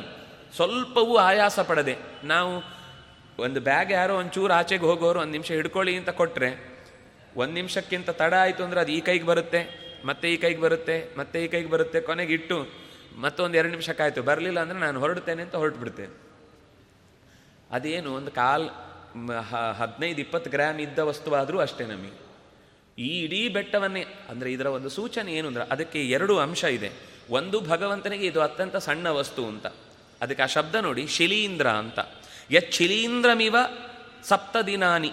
ಶಿಲೀಂದ್ರ ಅಂದರೆ ಅಣಬೆ ಕೇಳಿದ್ದೀರಲ್ವ? ಇಡೀ ಬೆಟ್ಟವನ್ನ ಒಂದು ಅಣಬೆಯನ್ನು ಕೊಡೆ ಹಿಡಿದ ಹಾಗೆ ಹಿಡ್ಕೊಂಡಿದ್ದ ಅಂತ, ಏಳು ದಿವಸ. ಅವನಿಗದು ಭಾರವೇ ಆಗಿರಲಿಲ್ಲ ಅಂತ. ಅವನಿಗದು ಅಷ್ಟು ಸಣ್ಣ ಅಸಾಧಾರಣವಾದ ಶಕ್ತಿ, ಅಸಾ, ಅಸಾಧಾರಣವಾದ ಸಾಮರ್ಥ್ಯ ಅದು ಅಂತ. ಎರಡನೇ ಅಂಶ, ಅವರಿಗೆ ಬೆಟ್ಟವನ್ನೇ ಎಕ್ಕಿ, ಎತ್ತಿ ಯಾಕೆ ರಕ್ಷಿಸಬೇಕಿತ್ತು? ಬೇರೆ ಏನಾದರೂ ಮಾಡ್ಬೋದಿತ್ತಲ್ವ? ಮಳೆಯನ್ನೇ ಬರದಂತೆ ಮಾಡುವುದು ಅಥವಾ ಬೇರೆಯದೇ ಒಂದು ಚಪ್ಪರವನ್ನು ತಯಾರು ಮಾಡಿ ಅಲ್ಲಿ ಅವರನ್ನು ಉಳಿಸುವುದು. ಯಾಕೆ ಹಾಗೆ ಮಾಡಿದ ಅಂದರೆ, ಅವರಿಗೆ ಒಂದು ಧೈರ್ಯವನ್ನು ಕೊಟ್ಟಿದ್ದ. ನೀವು ಯಾವುದನ್ನು ಪೂಜಿಸ್ತೀರೋ ಅದೇ ನಿಮಗೆ ರಕ್ಷಣೆ ಕೊಡುತ್ತೆ ಅಂತ. ಹಾಗಾಗಿ ಗೋವರ್ಧನ ಪರ್ವತವನ್ನು ಪೂಜಿಸಿ ನಿಮಗೆ ಗೋವರ್ಧನ ಪರ್ವತವೇ ರಕ್ಷಣೆ ಕೊಡುತ್ತೆ ಅಂತ ಹೇಳಿದ್ದ. ನೀವು ಬೆಟ್ಟವನ್ನು ಪೂಜಿಸಿದರೆ ಬೆಟ್ಟ ನಿಮ್ಮನ್ನು ರಕ್ಷಿಸತ್ತೆ. ನೀವು ನದಿಯನ್ನು ಗೌರವಿಸಿದರೆ ನದಿ ನಿಮ್ಮನ್ನು ರಕ್ಷಿಸತ್ತೆ. ನೀವು ಮರವನ್ನು ಪೂಜಿಸಿದರೆ ಮರ ನಿಮಗೆ ರಕ್ಷಣೆ ಕೊಡುತ್ತೆ. ಅಲ್ಲಿ ಪೂಜೆ ಮಾಡಿದ್ದವರು ಮರ, ನದಿ, ಬೆಟ್ಟಗಳನ್ನೇ ಪೂಜೆ ಮಾಡಿದ್ದವರು. ಅದರ ಫಲವನ್ನು ತಕ್ಷಣದಲ್ಲಿ ತೋರಿಸಿದ. ಯಾಕೆಂದರೆ ಈ ಪೂಜೆ ಮುಗಿಯುವಷ್ಟರಲ್ಲಿ ಶುರುವಾಯಿತು. ಮಳೆ. ಶುರುವಾದ ತಕ್ಷಣ ನೀವು ಯಾವುದನ್ನು ಪೂಜಿಸಿದ್ದರೋ ಅದೇ ನಿಮಗೆ ರಕ್ಷಣೆ ಕೊಡುತ್ತೆ ಅಂತ ಅದೇ ಬೆಟ್ಟವನ್ನು ಎತ್ತಿ ತೋರಿದ ಇದು ನಮಗೆ ಲಿಟರಲಿ ಬೆಟ್ಟವನ್ನು ಎತ್ತುವುದು ಹೇಗೆ? ಈ ಪ್ರಶ್ನೆಗಳು ನಮಗೆ ಮುಖ್ಯ ಅಲ್ಲ. ಕೃಷ್ಣನ ಅಸಾಧಾರಣವಾದ ಸಾಮರ್ಥ್ಯ ಅನ್ನೋದು ಭಗವಂತನನ್ನು ಒಪ್ಪಿಕೊಂಡವರಿಗೆ. ಒಪ್ಪಿಕೊಳ್ಳದ ಮಂದಿಗೂ ಕೂಡ ಧರ್ಮೋ ರಕ್ಷತಿ ರಕ್ಷಿತ ಅನ್ನುವ ಶಬ್ದವನ್ನು ನಾವು ಕೇಳುತ್ತೇವೆ ಧರ್ಮವನ್ನು ರಕ್ಷಿಸ್ಲಿಕ್ಕೆ ನಾವು ಯಾರು? ನಮ್ಮ ಧರ್ಮವನ್ನು ಉಳಿಸಿಕೊಳ್ಳುವುದೇ ನಾವು ಧರ್ಮದ ರಕ್ಷಣೆ ಮಾಡುವುದು. ನಾವೆಲ್ಲೋ ಹೋರಾಟ ಮಾಡಿ, ಜೈ ಜವಾನ್, ಜೈ ಕಿಸಾನ್ ಅಂತ ಕಿರ್ಚಿದ್ರೆ ಏನೂ ಆಗಲ್ಲ. ಅದೆಲ್ಲ ಸುಮ್ಮನೆ ಒಂದು ಶೋಬಾಜಿ ಅಷ್ಟೇ. ಆದರೆ ಬೇಕು, ಅದೊಂದು ಮೂಮೆಂಟು, ಎಲ್ರಿಗೂ ಏನಾಗ್ತಾ ಇದೆ ಅಂತ ಗೊತ್ತಾಗ್ಲಿಕ್ಕೋಸ್ಕರ ಮಾಡ್ಬೋದು ಅಷ್ಟೇ ಬಿಟ್ಟರೆ ಅದರಿಂದ ಏನು ನಿಜವಾದ ರಕ್ಷಣೆ ಆಗೋದಿಲ್ಲ. ನಿಜವಾದ ರಕ್ಷಣೆ ಆಗೋದು ನಾನು ನನ್ನ ಕರ್ತವ್ಯವನ್ನು ಬಿಡದೆ ನಿರಂತರ ನಡೆಸ್ತಾ ಹೋಗುವುದೇ ಧರ್ಮದ ರಕ್ಷಣೆ. ನನ್ನ ಕರ್ಮದ ರಕ್ಷಣೆಯೇ ನನ್ನ ಧರ್ಮದ ರಕ್ಷಣೆ. ನಾನೊಬ್ಬ ಅಧ್ಯಾಪಕನಾದರೆ ಸರಿಯಾಗಿ ಪಾಠ ಮಾಡೋದು. ನಾನೊಬ್ಬ ಒಳ್ಳೆಯ ವೈದ್ಯನಾದರೆ ವೈದ್ಯನಾಗಿ ಕೆಲಸ ಮಾಡೋದು. ನಾನೊಬ್ಬ ಶುಚಿಕರ್ಮಕರನಾದರೆ ನಾನೊಬ್ಬ ಶುಚಿಕರ್ಮಕರನಾಗೋದು. ನಾನೊಬ್ಬ ಒಳ್ಳೆಯ ಗೃಹಿಣಿಯಾದರೆ ನಾನು ಗೃಹಿಣಿಯಾಗಿ ಕರ್ತವ್ಯ ನಿರ್ವಹಿಸೋದು. ನಾನು ಯಾವ ಕೆಲಸದಲ್ಲಿದ್ದೇನೋ ಆ ಕೆಲಸದ ಬಗ್ಗೆ ನಿಷ್ಠೆ ನಿಯತ್ತಿನಿಂದ ಕರ್ತವ್ಯ ನಿರ್ವಹಿಸುವುದೇ ಧರ್ಮದ ರಕ್ಷಣೆ. ಇದರ ಜೊತೆಗೆ ಧರ್ಮ ಅಂತಂದಾಗ ನಮಗೊಂದು ಹಿಂದಿನಿಂದ ಬಂದ ಪರಂಪರೆಯ ಕೆಲವು ಚೌಕಟ್ಟಿದೆ. ನಾನು ನಿತ್ಯದಲ್ಲಿ ಆಚರಿಸಬೇಕಾದ ಕೆಲವೆಲ್ಲ ಅನುಷ್ಠಾನಗಳು ಏನಿದೆಯೋ ಅದನ್ನೇ ಬಿಡದೆ ನಡೆಸುವುದು ಕೂಡ ಧರ್ಮದ ರಕ್ಷಣೆ, ಗೋಪೈಹಿ. ಈ ಗೋಪರೆಲ್ಲರೂ ಕೂಡ ಯಜ್ಞದ ರೂಪದಲ್ಲಿ ಗೋವರ್ಧ, ನೋಡಿ ಆ ಶಬ್ದವೇ, ಗೋವರ್ಧನ. ಗೋವುಗಳಿಗೆ ವೃದ್ಧಿಯನ್ನು ಕೊಡುವಂಥದ್ದು. ಬೆಟ್ಟ ಇದ್ದರೆ ಮೋಡಗಳು ತಡೆದು ಮಳೆ ಬರುತ್ತೆ.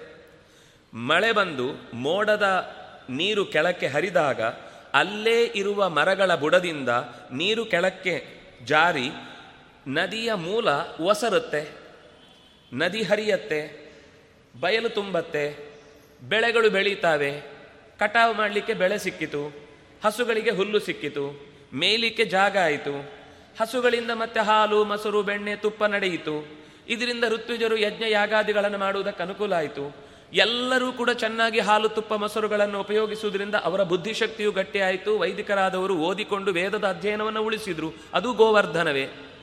ಗೋವರ್ಧನ ಅಂದರೆ ಬೇ ಕೇವಲ ಬೆ ಹಸುವನ್ನು ಮಾತ್ರ ವರ್ಧಿಸುವುದಲ್ಲ, ಗೋವರ್ಧನ ಅನ್ನೋ ಶಬ್ದಕ್ಕೆ ಇನ್ನೊಂದು ಅರ್ಥ ಏನು ಗೊತ್ತಾ? ಭೂಮಿಯನ್ನು ಉಳಿಸುವಂಥದ್ದು ಅಂತಲೇ ಅರ್ಥ. ಬೆಟ್ಟಕ್ಕೆ ಹೆಸರು. ಗೋವರ್ಧನ ಅಂದರೆ ಬೆಟ್ಟ. ಗೋ ಅಂದರೆ ಭೂಮಿ. ವರ್ಧನ ಅಂದರೆ ಅದಕ್ಕೆ ರಕ್ಷಣೆ ಕೊಡುವಂಥದ್ದು. ಭೂಧರ ಅಂತ ಶಬ್ದ ಕೇಳಿದ್ದೇವೆ, ಮಹೀಧರ ಅಂತ ಶಬ್ದ ಕೇಳಿದ್ದೇವೆ, ಭೂ, ಬೆಟ್ಟಕ್ಕೆ ಇನ್ನೊಂದು ಹೆಸರು.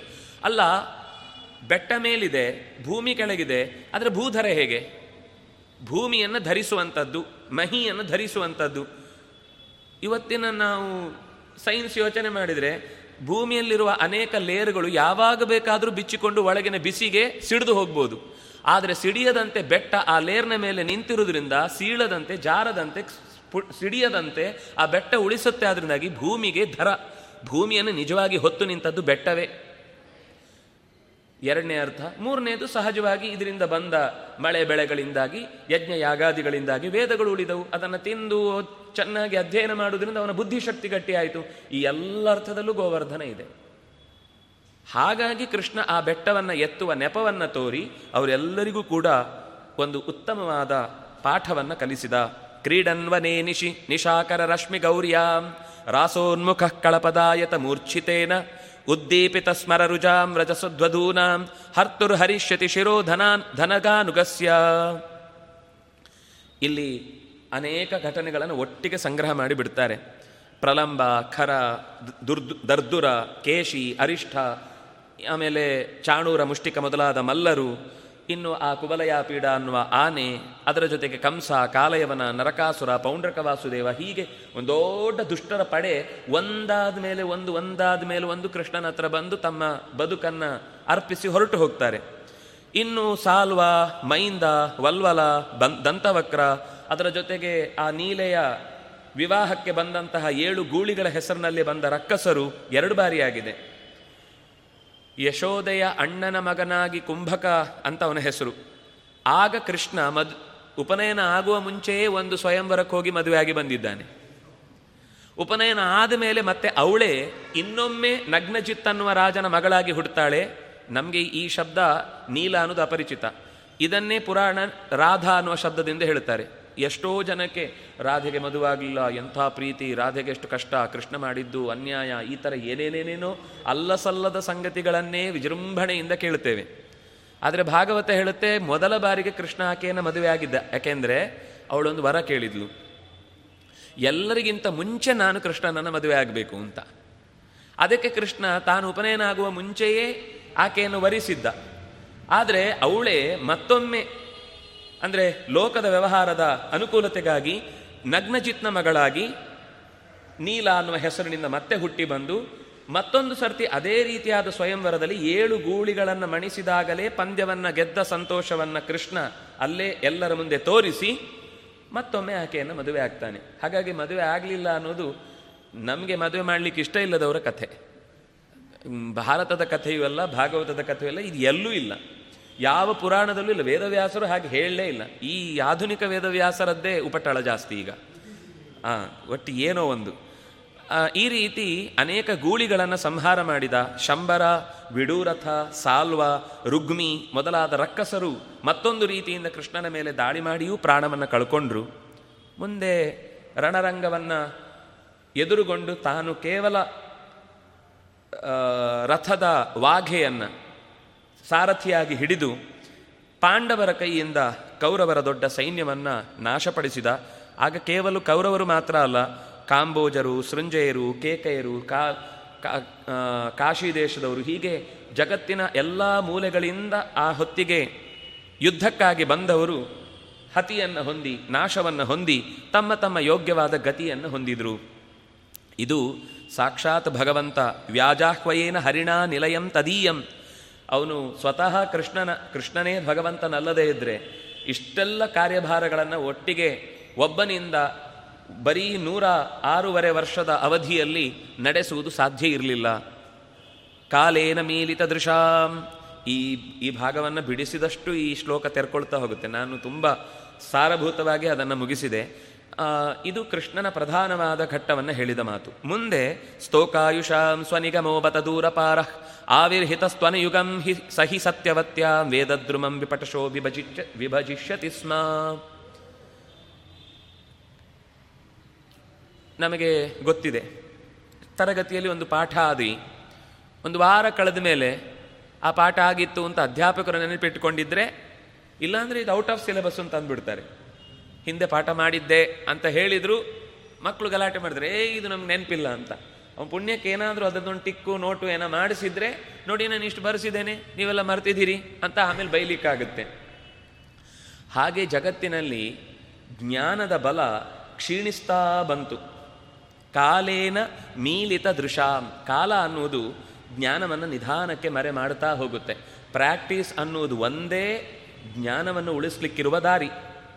ಆದರೂ ಅದು ಒಂದು ಜನ್ರೇಷನ್ನಿಂದ ಒಂದು ಪೀಳಿಗೆಯಿಂದ ಮತ್ತೊಂದು ಪೀಳಿಗೆಗೆ ಹರಿದು ಬರುವಾಗ ಡೈಲ್ಯೂಟ್ ಆಗುತ್ತೆ. ಡೈಲ್ಯೂಟ್ ಆಗಿ ಎಲ್ಲಿವರೆಗೂ ಹೋಗುತ್ತೆ ಅಂದರೆ, ಅದು ಸರಳೀಕೃತವಾದ ವಿಷಯಗಳಿಗೆ ಮಾತ್ರ ಗಮನ ಕೊಡುತ್ತೆ ಹೊರತು ಗಂಭೀರವಾದ ವಿಷಯಗಳ ಕಡೆಗೆ ತಲೆನೇ ಹೋಗುವುದಿಲ್ಲ ನಾವು ಈ ಹಿಂದೆ ನಮ್ಮ ಹಿರಿಯರ ಕಾಲದ ಎಸ್ ಎಸ್ ಎಲ್ ಸಿ ಅಂದರೆ ಈಗಿನ ಕಾಲದ ಪಿ ಹೆಚ್ ಡಿಗೆ ತರ. ಅಷ್ಟು ಚೆನ್ನಾಗಿ ಅವರು ಯಾವುದನ್ನೇ ಇರಲಿ, ಅದು ಅವರು ಓದಿದ ವಿ- ಸಮಾಜ ವಿಜ್ಞಾನ ಇರಲಿ ವಿಜ್ಞಾನ ಇರಲಿ ಅಥವಾ ಸ ಇಂಗ್ಲೀಷೇ ಇರಲಿ. ಎಷ್ಟು ಚೆನ್ನಾಗಿ ಅವರಲ್ಲಿ ಆ ತಿಳುವಳಿಕೆ ಇತ್ತು ಅಂತ ಅನ್ನೋದನ್ನು ನಾವು ಸುಮ್ಮನೆ ಗಮನಿಸಿದರೆ ಗೊತ್ತಾಗುವ ಸಂಗತಿ. ಇವತ್ತು ನಮ್ಮ ಹತ್ರ ಎ ಟು ಝೆಡ್ ಎಲ್ಲ ಅಕ್ಷರಗಳ ಪದವಿಗಳು ಇರುತ್ತೆ. ಆದರೆ ಎದೆ ಬಿಚ್ಚಿದ್ರೆ ಒಂದು ಅಕ್ಷರ ತಲೆಯೊಳಗೆ ಹುಡುಕ್ ಹುಡುಕಿದ್ರೆ ಸಿಗಲ್ಲ. ಅಂದರೆ ನಮಗೇನು ಅಂದರೆ ಕೇವಲ ನಾವು ಅಂಕಗಳ ಬೆನ್ನ ಹಿಂದೆ ಬಿದ್ದ ವಿದ್- ವಿದ್ಯೆಗೆ ಬಲ ಕೊಡ್ತಾ ಇದ್ದೇವೆ ಹೊರತು, ಅವನಿಗೆ ನಿಜವಾಗಿ ಏನು ಅರ್ಥ ಆಯಿತು? ಅವನು ಯಾವ ರೀತಿಯಿಂದ ಬದುಕನ್ನು ಈ ವಿದ್ಯೆ ಇಟ್ಕೊಂಡು ಎದುರಿಸ್ತಾನೆ? ತೊಂಬತ್ತೊಂಬತ್ತು ಬಂದಿರುತ್ತೆ. ನೂರು ಬರಲಿಲ್ಲ ಅಂತ ಆತ್ಮಹತ್ಯೆ ಮಾಡ್ಕೋತಾನೆ.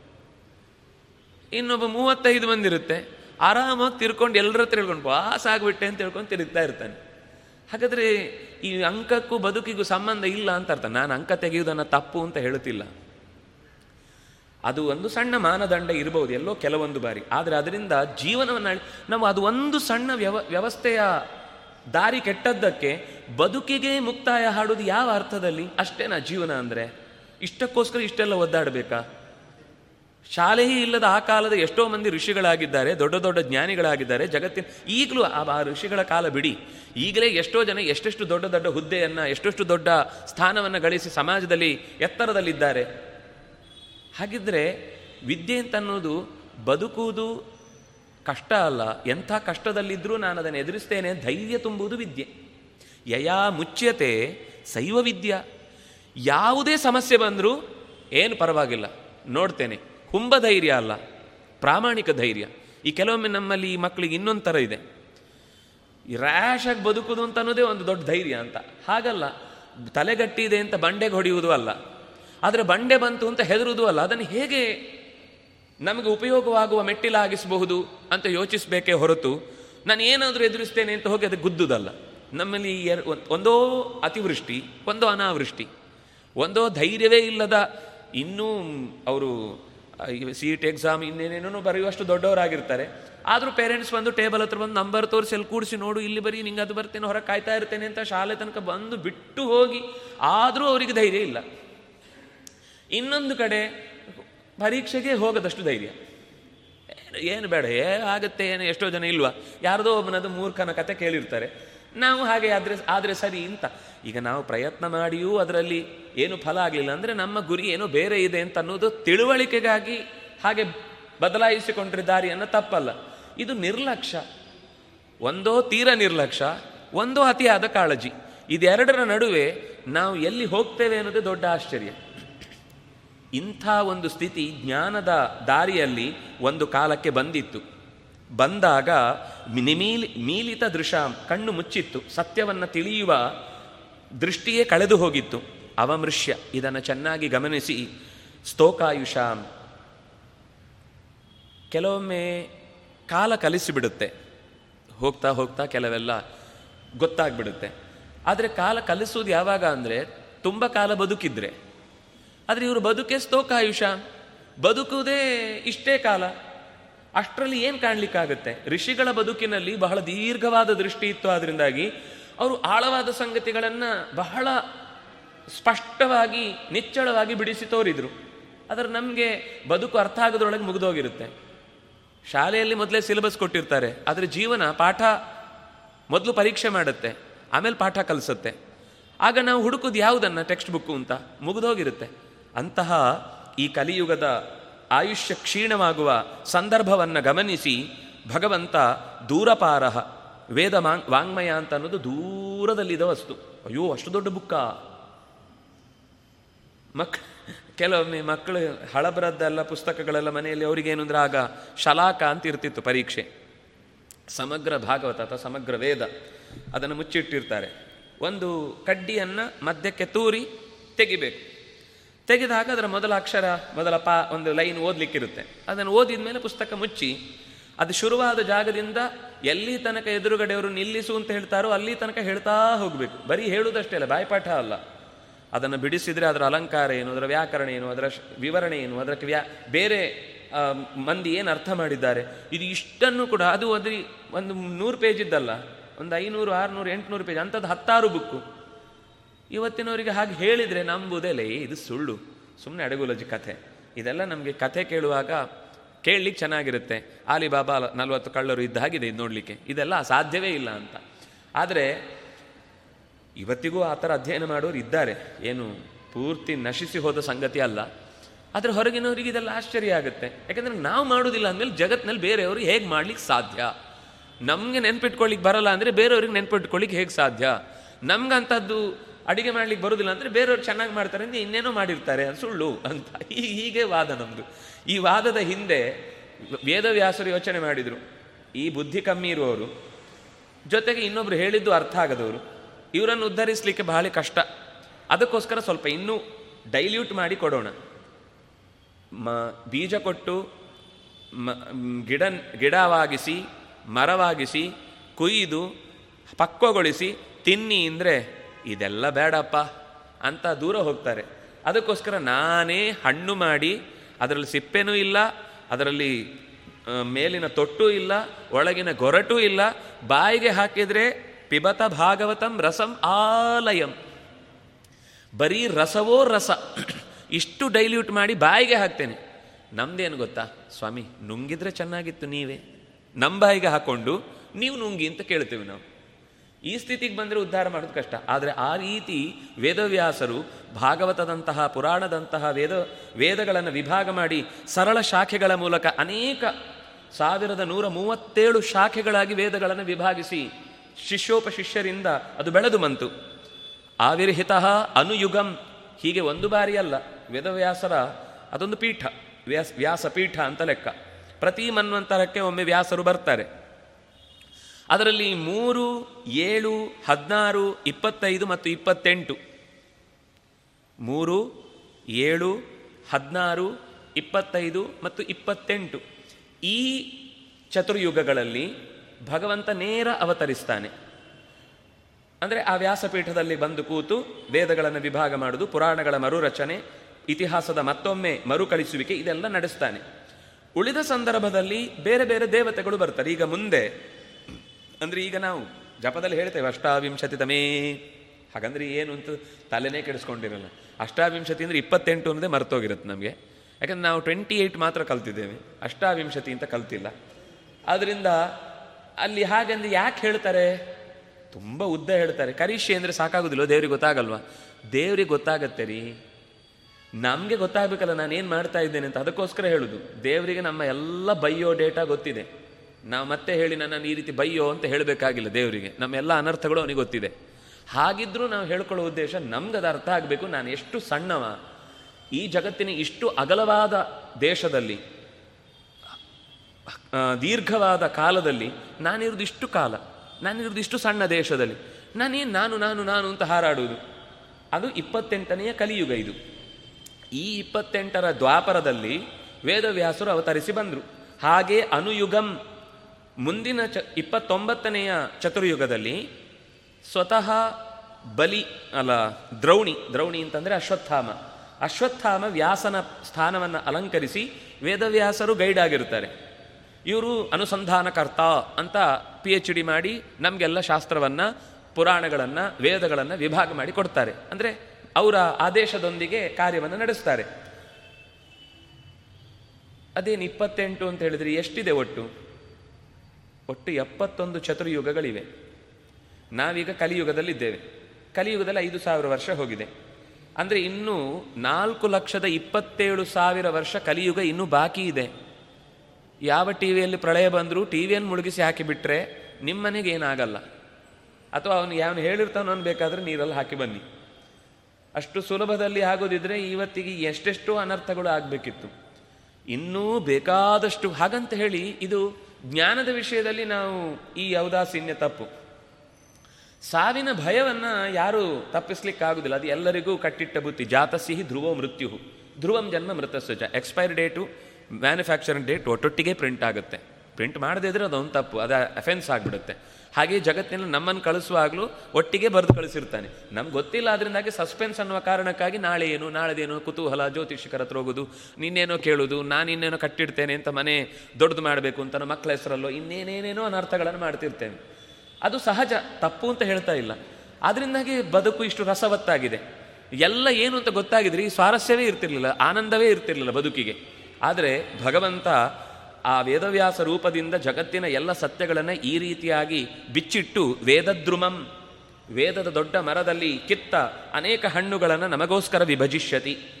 ಹಂತ ಹಂತವಾಗಿ ವಿಭಾಗ ಮಾಡಿಕೊಟ್ಟು ನಮಗೋಸ್ಕರ ತೆರೆದಿಟ್ಟಿದ್ದಾನೆ. ಇದು ವೇದವ್ಯಾಸರ ಅವತಾರದ ರೂಪ. ಅಂದರೆ ಎಪ್ಪತ್ತೊಂದು ಚತುರ್ಯುಗಗಳು ಒಂದು ಮನ್ವಂತರಕ್ಕೆ. ಅಂತಹ ಹದಿನಾಲ್ಕು ಮನ್ವಂತರಗಳಿವೆ. ಆ ಮನ್ವಂತರಗಳು ಹದಿನಾಲ್ಕು ದಾಟಿತು ಅಂದರೆ ಚತುರ್ಮುಖನ ಒಂದು ಹಗಲು. ಅಂಥದ್ದೇ ರಾತ್ರಿ ಇದೆ. ಆ ರಾತ್ರಿಯಂತೆ ಅವನು ನೂರು ವರ್ಷ ಬದುಕ್ತಾನೆ.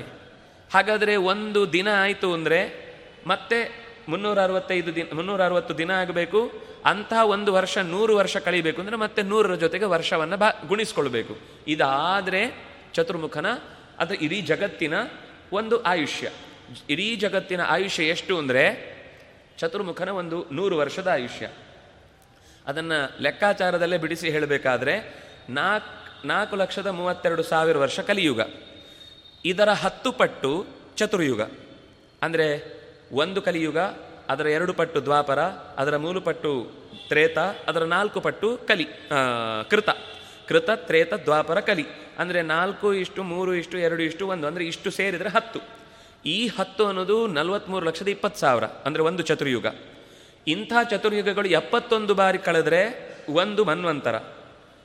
ಈ ಮನ್ವಂತರಗಳು ಹದಿನಾಲ್ಕು ಬಾರಿ ಕಳೆದರೆ ಚತುರ್ಮುಖನ ಒಂದು ಹಗಲು ಅಂತ ಹೇಳಿದೆ. ಈ ಮನ್ವಂತರಗಳನ್ನು ನಾವು ಮತ್ತೆ ಲೆಕ್ಕ ಮಾಡಿ ಸ್ವಲ್ಪ ಕಿರಿಕಿರಿ ಆಗುತ್ತೆ. ಇನ್ನೊಂದು ಸುಲಭದ ದಾರಿ ಹೇಳಿದ್ದಾರೆ. ಈ ಚತುರ್ಯುಗಗಳು ಸಾವಿರ ಬಾರಿ ಕಳೆದರೆ ಚತುರ್ಮುಖನ ಒಂದು ಹಗಲು ಅಂತ ಹೇಳಿದ್ದಾರೆ. ಅದರಲ್ಲಿ ಮತ್ತೆ ಇಷ್ಟು ವಿಭಾಗ ಇದೆ. ಎಪ್ಪತ್ತೊಂದು ಬಾರಿ ತಿರುಗಿದರೆ ಒಂದು ಮನ್ವಂತರ, ಆ ಮನ್ವಂತರ ಹದಿನಾಲ್ಕು ಜನ ಇದ್ದಾರೆ. ಹದಿನಾಲ್ಕು ಮನ್ವ, ಮನುಗಳಿದ್ದಾರೆ. ಆ ಹದಿನಾಲ್ಕು ಮನುಗಳ ಆಯುಷ್ಯವನ್ನು ಕಳೆದುಕೊಂಡ್ರೆ ಒಂದು ದಿನ ಆಗುತ್ತೆ. ಅಂದರೆ ನಾಲ್, ಅಂದರೆ ಒಂದು ಸಾವಿರ ಇಂಟು ನಲವತ್ತ ಮೂರು ಲಕ್ಷದ ಇಪ್ಪತ್ತು ಸಾವಿರ, ಅಂದರೆ ನಾಲ್ನೂರ ಮೂವತ್ತೆರಡು ಕೋಟಿ ವರ್ಷ. ಹಗಲು. ಮತ್ತೆ ನಾಲ್ನೂರ ಮೂವತ್ತೆರಡು ಕೋಟಿ ವರ್ಷ, ಆರುನೂರ ಎಂಬತ್ ಎಂಬತ್ತ ನಾಲ್ಕು ಕೋಟಿ ವರ್ಷ ಚತುರ್ಮುಖನ ಒಂದು ಹಗಲು. ಇದು ಇಂಟು ಮುನ್ನೂರ ಅರವತ್ತು, ಇಂಟು ನೂರು, ಅಂದರೆ ಮೂವತ್ತೊಂದು ಸಾವಿರದ ನೂರ ನಾಲ್ಕು ಸಾವಿರ ಕೋಟಿ ವರ್ಷ ಈ ಜಗತ್ತಿನ ಆಯುಷ್ಯ. ಅಂದರೆ ಇಷ್ಟು ದೊಡ್ಡ ಕಾಲದಲ್ಲಿ ಅದೇನು ಗೊತ್ತಾ? ಇದ್ರ ಸ್ವಾರಸ್ಯ ಇನ್ನು ಇಷ್ಟು ದೊಡ್ಡ ಕಾಲ ಸುಮ್ಮನೆ ನಿಮಗೊಂದು ಅರ್ಥ ಆಗಲಿ ಅಂತ ಹೇಳ್ತೇವೆ ಅಂತ ಅವರು ಹೇಳಿ ಹೇಳ್ತಾರೆ. ಭಗವಂತ ಒಂದು ಬಾರಿ ಕಣ್ಣು ಮುಚ್ಚಿ ತೆಗೆದಷ್ಟು ಕಾಲ. ಪರನಾಮ ನಿಮೇಶ ಕಾಂತೆ. ಅಂದಾಗ ನಾವು ಎಲ್ಲಿದ್ದೇವೆ? ನಾನು ಅಂತ ಹೇಳ್ಕೊಳ್ಳೋರು. ಲೆಕ್ಕಕ್ಕೆ ಇಲ್ಲ. ಧೂಳಾದರೂ ಲೆಕ್ಕಕ್ಕೆ ಸಿಕ್ಕಿತು. ಬಹಳ ಕಾಲ ಇರುತ್ತೆ ಅದನ್ನು. ನಾವು ಅದಕ್ಕೂ ಇಲ್ಲ. ಅದರ ಆಚೆಗೆ. ಹಾಗಾಗಿ ಭಗವಂತ ಆ ಕಾರುಣ್ಯದಿಂದ ಹಲವು ಬಾರಿ ಹುಟ್ಟಿ ಬಂದು ನಮಗೆ ಕಾಲ ಹೋದಂತೆ ಮತ್ತೆ ಮತ್ತೆ ಮರೆತು ಹೋಗುತ್ತೆ, ಪಾಪ ಅವರು ವಿದ್ಯೆಯಿಂದ ವಂಚಿತರಾಗಬಾರದು ಅಂತ ತಾನೇ ಸ್ವತಃ ಬಂದು ಅವತಾರ ಎತ್ತಿ ನಮಗೆ ಅರಿವಿನ ದಾರಿಯನ್ನ ಮೂಡಿಸ್ತಾನೆ. ದೇವದ್ವಿಷಾಂ ನಿಗಮವರ್ತ್ಮ ನಿವಿಷ್ಠಿತಾನಾಂ ಪೂರ್ಭಿರ್ಮಯೇನ ವಿಹಿತಾಭಿರದೃಶ್ಯ ಮೂರ್ತಿ ಲೋಕಾನ್ ಘ್ನತಾಂ ಮತಿ ವಿಮೋಹ ಮತಿ ಪ್ರಲೋಭಂ ವೇದಂ ವೇಷಂ ವಿಧಾಯ ಯದಭಾಷತ ಔಪಧರ್ಮ್ಯಂ. ದೇವತೆಗಳನ್ನು ಸದಾ ದ್ವೇಷಿಸುವಂತಹ ಒಂದು ದೊಡ್ಡ ತಂಡ ನಿರಂತರ ಆಕ್ಟಿವ್ ಆಗಿರುತ್ತೆ. ನೀವು ಎಷ್ಟು ಅಡಗುದಾಣಗಳನ್ನು ಒಡೆದು ಹಾಕಿದ್ರು ಅವರು ಮತ್ತೊಂದು ಕಡೆ ಹುಟ್ಕೊಂಡು ಬರ್ತಾನೆ ಇರ್ತಾರೆ. ಅದು ರಕ್ತ ಬೀಜಾಸುರ ಇದ್ದ ಹಾಗೆ. ಅದು ಬಿದ್ದಲ್ಲೆಲ್ಲ ಮರಳಿ ಹುಟ್ಟುತ್ತಾ ಇರುತ್ತೆ. ನಾವು ಇವತ್ತೊಂದು ದಿವಸ ಗೆದ್ದು ಬಿಟ್ವಿ ಅಂತ ಅನ್ನುವಷ್ಟರಲ್ಲಿ ಕಾಲು ಎಳೆದಾಗಿರುತ್ತೆ ಅವರು. ಆದ್ರಿಂದ ನಾವು ಗೆದ್ದೆವು ಅಂತ ಬೀಗುವ ಹಾಗಿಲ್ಲ. ಗೆಲ್ಲಿಸಿದ ಇವತ್ತಿದ್ದು ಮುಗಿಯಿತು ನಾಳೆದು ಮತ್ತೆ ನೋಡ್ಕೊಳ್ಳೋಣ. ಹೊರಡೋಣ, ಮತ್ತೊಂದು ದಾರಿಯ ಕ್ರಮಣದಲ್ಲಿ ಕಾಲಿಗೆ ಅಡ್ಡ ಹಾಕೋರು ಇದ್ದೇ ಇರ್ತಾರೆ. ಹಾಗಾಗಿ ನಿರಂತರ ಇದು ಚಕ್ರ ಸಾವಿರ ಸಾವಿರ ಯುಗಗಳೇ ಕಳೆದರೂ ಸಾಗಿದೆ ಸಂಗ್ರಾಮ. ಅದು ಮುಗಿಯುವಂಥದ್ದಲ್ಲ, ಅದು ಒಳಗಿನಿಂದಲೂ ಹೊರಗಿನಿಂದಲೂ. ಹೀಗೆ ಈ ದೇವತೆಗಳ ದ್ವೇಷವನ್ನು ಮಾಡುವಂತಹ ತ್ರಿಪುರಾಸುರರು ಒಂದು ದೊಡ್ಡ ಗುಂಪಿತ್ತು. ಒಂದು ಬಾರಿ ಅವರೆಲ್ಲ ಉದಿಸಿ ಬಂದು ಜಗತ್ತನ್ನು ತಮ್ಮ ವಶಕ್ಕೆ ತಂದುಕೊಳ್ಳುವ ಪ್ರಯತ್ನ ಮಾಡಿದಾಗ ಸ್ವತಃ ಭಗವಂತ ಬುದ್ಧನಾಗಿ ಬಂದು ಆ ತ್ರಿಪುರಾಸುರರ, ಮಡದಿಯರ ಪಾತಿವ್ರತ್ಯದ ಬಲವನ್ನು ಕ್ಷೀಣವಾಗುವಂತೆ ಮಾಡಿ ರುದ್ರದೇವನನ್ನು ಮುಂದಿಟ್ಟುಕೊಂಡು ಮೂರೂ ಪುರಗಳನ್ನು ಒಂದೇ ಬಾಣದಿಂದ ಸೀಳಿದಾಗಲೇ ನಮಗೆಲ್ಲರಿಗೂ ಸಾವು ಅನ್ನುವ ವರವನ್ನ ನಿಜ ಮಾಡುವಂತೆ. ಅಂದರೆ ಅವನ ಬಾಣದಿಂದ ಪುಡಿಯಾಯಿತು. ಆಗ ಎಲ್ಲರೂ ಸತ್ರು. ಸತ್ತದ್ದೇನು ಅಂದರೆ ಆ ಪುರ ಹೋಯಿತು, ಶರೀರ ಹೋಯ್ತು ಅಷ್ಟೇ. ಆದರೆ ಅವ್ರು ಹೋಗಲಿಲ್ಲ. ಜೀವ ಅವಿನಾಶಿ ಅಲ್ವಾ? ಅದು ದುಷ್ಟರಾದ್ರೆ ಆದ್ರೇನು? ಸಜ್ಜನರದ್ದಾದ್ರೇನು? ಅವ್ರು ನಿರಂತರ ಅದು. ಅವ್ರಿಗೆ ಆ ಒಳಗಿನ ಸಂಸ್ಕಾರ ಹಾಗೆ ಇರುತ್ತೆ. ಮತ್ತೆ ಹುಟ್ಟಿ ಬಂದರೂ ಅವ್ರ ಯೋಚನೆ ಅದೇ. ಅದರಿಂದಾಗಿ ಅದು ನಾಶ ಮಾಡಲಿಕ್ಕೆ ಆಗುದಿಲ್ಲ ಹೇಳುದು. ರಾಜಸತನವನ್ನಾಗಲಿ, ಸಾತ್ವಿಕತನವನ್ನಾಗಲಿ, ತಾಮಸತನವನ್ನಾಗಲಿ ಗುಣವನ್ನೇ ನಾಶ ಮಾಡ್ಲಿಕ್ಕೆ ಆಗುದಿಲ್ಲ ಮತ್ತೇನು ಮಾಡ್ಬೋದು ಅಂದರೆ ಡೈವರ್ಟ್ ಮಾಡ್ಬೋದು ಅಷ್ಟೇ. ನಾವು ಮನಸ್ಸನ್ನ ಏನೋ ಆಸೆಗಳಿಂದ ಅದು ಬಲಿಯಾಗುತ್ತೆ, ಮನಸ್ಸನ್ನು ನಿಗ್ರಹಿಸಬೇಕು ಅಂತ ಅಂದ್ಕೊಳ್ತೇವೆ ಆಸೆಯನ್ನು ನಾಶ ಮಾಡ್ಲಿಕ್ಕೆ ಆಗೋದಿಲ್ಲ ಆಸೆಯನ್ನು ಡೈವರ್ಟ್ ಮಾಡ್ಬೋದಷ್ಟೇ. ಇದೆಲ್ಲ ನಿನಗೆ ಬೇಕಾಗಿರೋದು ಇನ್ನೊಂದು, ಮಗುವಿನ ಕೈಯಲ್ಲಿ ಏನೋ ಒಂದು ನಮ್ಮ ವಸ್ತು ಇರುತ್ತೆ. ನೀವು ಅದನ್ನು ಕಿತ್ಕೊಳ್ಳಿಕ್ಕೆ ಹೋದ್ರೆ ಕಿರುಚತ್ತೆ. ನೀವು ಇನ್ನೇನೋ ಒಂದು ತೋರಿಸಿ ಅದನ್ನು ಕಿತ್ಕೋಬೇಕು. ಹಾಗೆ ಮನಸ್ಸಿಗೆ ಆಸೆ ಅನ್ನೋದು ಸಹಜ ಅದರ ಸ್ವಭಾವನೇ ಹಾಗೆ. ಅದಕ್ಕೆ ಇದೆಲ್ಲ ಬೇಕಾದ ಸಂಗತಿ, ನಿನಗೆ ಇನ್ನೊಂದು ಬೇಕು ಅಂತ ಸತ್ವಿಕ್, ಸಾತ್ವಿಕ ಚಿಂತನೆಯ ಕಡೆಗೆ ಅದನ್ನು ಮನಸ್ಸು ಸೆಳೆದರೆ ಅದರಲ್ಲಿರುವ ತಾಕತ್ತು ಎಷ್ಟು ಅಂತ ಅದಕ್ಕೆ ಅರಿವಾಯಿತು ಅಂದರೆ ಇದನ್ನು ಆಮೇಲೆ ತಂದು ಕೊಟ್ಟರು ಅದು ಮೂಸಲ್ಲ. ಆದರೆ ಅದು ಆ ಥರ ಸ್ಥಿತಿಗೆ ಹೋಗೋದು ತುಂಬ ಕಷ್ಟದ ಕೆಲಸ. ಯಾಕೆಂದರೆ ವಿಘಟನ ಶಕ್ತಿಗಳ ಬಾಗಿಲುಗಳು ಜಾಸ್ತಿ. ಒಳಿತನ್ನು ತೋರುವ ಬಾಗಿಲು ಬಹಳ ಕಮ್ಮಿ. ಪಾಂಡವರು ಐದೇ ಜನ, ಕೌರವರು ನೂರು ಜನ. ಅದನ್ನ ನನಗೆ ಒಳ್ಳೆಯದನ್ನು ಸಪೋರ್ಟ್ ಮಾಡಲಿಕ್ಕಿರುವ ಮಂದಿ ಐದೆ, ಅಥವಾ ಯೋಚನೆಗಳು ಐದೆ. ಇಲ್ಲಿಗೆ ಬರಬೇಕು ಅಂತಂದಾಗ ಕ, ಒಪ್ಪಿಸಿಕೊಳ್ಳುವಂತಹ ಮಾತುಗಳು ಐದೆ. ತಪ್ಪಿಸುವ ಮಾತುಗಳು ನೂರು. ಗಾಡಿ ಹೋಗುತ್ತೆ ಅಥವಾ ಟ್ರಾಫಿಕ್ ಅಂತ ಅನಿಸುತ್ತೆ, ರಾತ್ರಿ ಆಗುತ್ತೆ ಅಂತ ಭಯ ಆಗುತ್ತೆ, ಮಳೆ ಬರ್ಬೋದು ಅಂತ ಭಯ ಆಗುತ್ತೆ, ಮನೆಯಲ್ಲಿ ಮಕ್ಕಳು ಕಿರಿಕಿರಿ ಮಾಡ್ತಾರೆ ಅಂತ ಅನಿಸುತ್ತೆ, ನೂರು ಕೇಳಿಸುತ್ತೆ. ಆದರೆ ಬರಲೇಬೇಕು ಅಂತಿರುವುದು ಒಂದು, ಇದು ಕೇಳಲೇಬೇಕು, ಇದು ಇನ್ನೊಂದು ಸರ್ತಿ ನಾನು ಇದನ್ನು ಆಮೇಲೆ ಯಾರೇ ರೆಕಾರ್ಡ್ ಮಾಡಿ ಕೇಳಿಕೊಟ್ರು ಈ ವ್ಯವಧಾನ ಒಂದೇ ಕಡೆ ಕೊಡ್ಲಿಕ್ಕೆ ಬರುವುದಿಲ್ಲ ಅದರಿಂದ ಕೇಳಲೇಬೇಕು ಅಂತ ಯೋಚನೆ ಬರೋದು ನಾಲ್ಕೋ ಐದು ಅಷ್ಟೇ. ಅದು ಪಾಂಡವರು ಯಾವಾಗಲೂ ಹಾಗೆ, ಕೌರವರು ಯಾವಾಗಲೂ ಹಾಗೆ. ಇದು ನಮ್ಮೊಳಗೆ ನಡೆಯುವ ನಿತ್ಯ ಸಂಗ್ರಾಮ. ಅಲ್ಲೂ ನಡೆಯಿತು. ಒಂದು ಬಾರಿ ತ್ರಿಪುರಾಸರರು ಸತ್ರು ಕೂಡ ಮತ್ತೆ ಮರಳಿ ಅದೇ ವೇದ ಧರ್ಮವನ್ನು ವೇದವ್ಯಾಸರು ಏನು ಕೊಟ್ಟರೋ ಅದನ್ನೇ ಹಿಡ್ಕೊಂಡ್ರು. ವೇದವನ್ನೇ ಉಪಯೋಗಿಸಿಕೊಂಡು ಒಂದು ಸಂಗತಿ ಅರ್ಥ ಆಗಬೇಕಾದದ್ದೇನು ಅಂದರೆ, ವೇದವನ್ನು ಅರ್ಥೈಸಿಕೊಂಡ್ರು ಅಂದ ತಕ್ಷಣ ಅವರೆಲ್ಲರಲ್ಲೂ ಒಳ್ಳೆಯತನನೇ ಇರಬೇಕು ಅಂತ ನಿಯಮ ಇಲ್ಲ. ವೇದವನ್ನು ದುರುಪಯೋಗ ಮಾಡಿಕೊಳ್ಳುವ ಸಾ ಅದಕ್ಕೆ ಔಪಧರ್ಮ್ಯಂ. ಔಪಧರ್ಮ್ಯ ಅಂದರೆ ವೇದ, ವೇದಗಳ ಸರಿಯಾದ ಅಧ್ಯಯನ ಮಾಡುವುದು ಧರ್ಮ. ಆದರೆ ವೇದದ ಅಧ್ಯಯನ ಮಾಡಿ ಅದರ ಮರ್ಮವನ್ನು ತಪ್ಪಾಗಿ ತಿಳಿಸುವುದು ಉಪಧರ್ಮ. ಧರ್ಮದ ಮುಖವಾಡ ಹೊಟ್ಟ ಅಂದರೆ ನಮಗೆ ಧ್ವಜ ಮಾತ್ರ ಇರುತ್ತೆ ಧರ್ಮದ್ದು. ಒಳಗೆ ಅಧರ್ಮವೇ. ಧರ್ಮಧ್ವಜರು ಅಂತ ಶಬ್ದ ಇದೆ. ಅದನ್ನೇ ಉಪಧರ್ಮ ಅಂತ ಹೇಳೋದು. ಧರ್ಮಧ್ವಜರು ಅಂದರೆ ನಮಗೆ ಮನೆಯಲ್ಲಿ ಯಾವುದಾದ್ರೂ ಒಂದು ಸತ್ಯನಾರಾಯಣ ಪೂಜೆಯೋ, ಇನ್ನೇನೋ ಒಂದು ವಿಶೇಷ ಪೂಜೆ ಮಾಡೋದಿರುತ್ತೆ. ಅದಕ್ಕೆ ಬಗೆ ಬಗೆಯ ಹೂ ಬಗೆ ಬಗೆಯ ಎಲೆ ಬಗೆ ಬಗೆಯ ಎಲ್ಲ ಥರದ್ದು ನಾವು ತೋರಣಗಳು ಕಟ್ಟುವುದು ಎಲ್ಲ ಮಾಡ್ತೇವೆ ಆದರೆ ಅದರ ನಿಜವಾದ ಮರ್ಮ ಏನು? ನಮ್ಮ ಮನೆಯಲ್ಲಿ ಅಷ್ಟು ಗಿಡಗಳಿದ್ದು ಅವುಗಳ ಎಲೆಗಳು, ಅವುಗಳ ಹೂಗಳು, ಅವುಗಳ ವಸ್ತುವನ್ನು ನಾವು ಮನೆಯಲ್ಲಿ ಉಪಯೋಗಿಸಬೇಕು ಕುಂತಿರುವುದು ತೀರಾ ಅನಿವಾರ್ಯವಾಗಿ ಸಿಗದೇ ಇದ್ದ ಸಂಗತಿ ಅಂತ ತರುವುದು ತಪ್ಪು ಅಂತ ಹೇಳಲ್ಲ. ಆದರೆ ನಮಗೇನು ಅಂದರೆ ತೋರಿಸುವ ಅಪೇಕ್ಷೆ ಹೊರತು ಅದರ ನಿಜವಾದ ಉದ್ದೇಶ ಮಾಡುವಂಥದ್ದು ಹಿಂದಿನಿಂದ ಏನಿದೆ, ಅದರ ಬಗ್ಗೆ ನಮಗೆ ಕಾಳಜಿಯೂ ಇಲ್ಲ, ಅದು ಇದೆ ಅನ್ನೋದು ಗೊತ್ತೂ ಇಲ್ಲ. ಧರ್ಮ ಮಾಡಬೇಕು ಅನ್ನುವ ಅದೇ, ಧರ್ಮ ಮಾಡಿದ್ದನ್ನು ಜನ ನೋಡಬೇಕು ಅನ್ನುವ ಅಪೇಕ್ಷೆ ಇದೆ. ಧರ್ಮ ಮಾಡಬೇಕು ಅನ್ನೋ ಅಪೇಕ್ಷೆ ಅಲ್ಲ.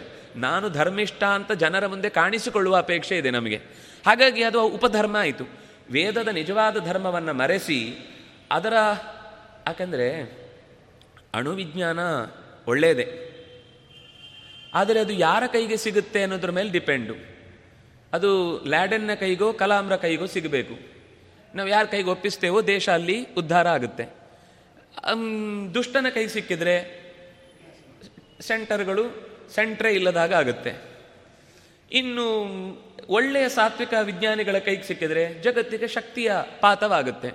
ಅದನಿಗೆ ನೀವು ತಪಸ್ಸು ಒಳ್ಳೆಯದೋ ವೇದ ಒಳ್ಳೆಯದೋ ಕೇಳಿದರೆ ಅದು ಇನ್ಸ್ಟ್ರೂಮೆಂಟ್ ವೈದ್ಯನ ಕೈಯಲ್ಲಿದ್ದರೆ ಜೀವ ಉಳಿಸತ್ತೆ. ಕಳ್ಳನ ಕೈಯಲ್ಲಿದ್ದರೆ ಜೀವ ತೆಗೆಯುತ್ತೆ. ನೀವು ಯಾರ ಕೈಗೆ ಒಪ್ಪಿಸಿದ್ದೀರಿ ಅನ್ನೋದ್ರ ಮೇಲೆ ಡಿಪೆಂಡ್ ಹಾಗಾಗಿ ಒಬ್ಬ ಒಳ್ಳೆ ಸಿಸರ್ ಇಟ್ಕೊಂಡಿದ್ದಾನೆ ಕಿವಿಗೆ ಹಾಕೊಂಡ್ಬಿಟ್ಟಿದ್ದಾನೆ ಅಂದ ತಕ್ಷಣ ಯಮರಾಜ ಸೋದರನೂ ಆಗಿರ್ಬೋದು,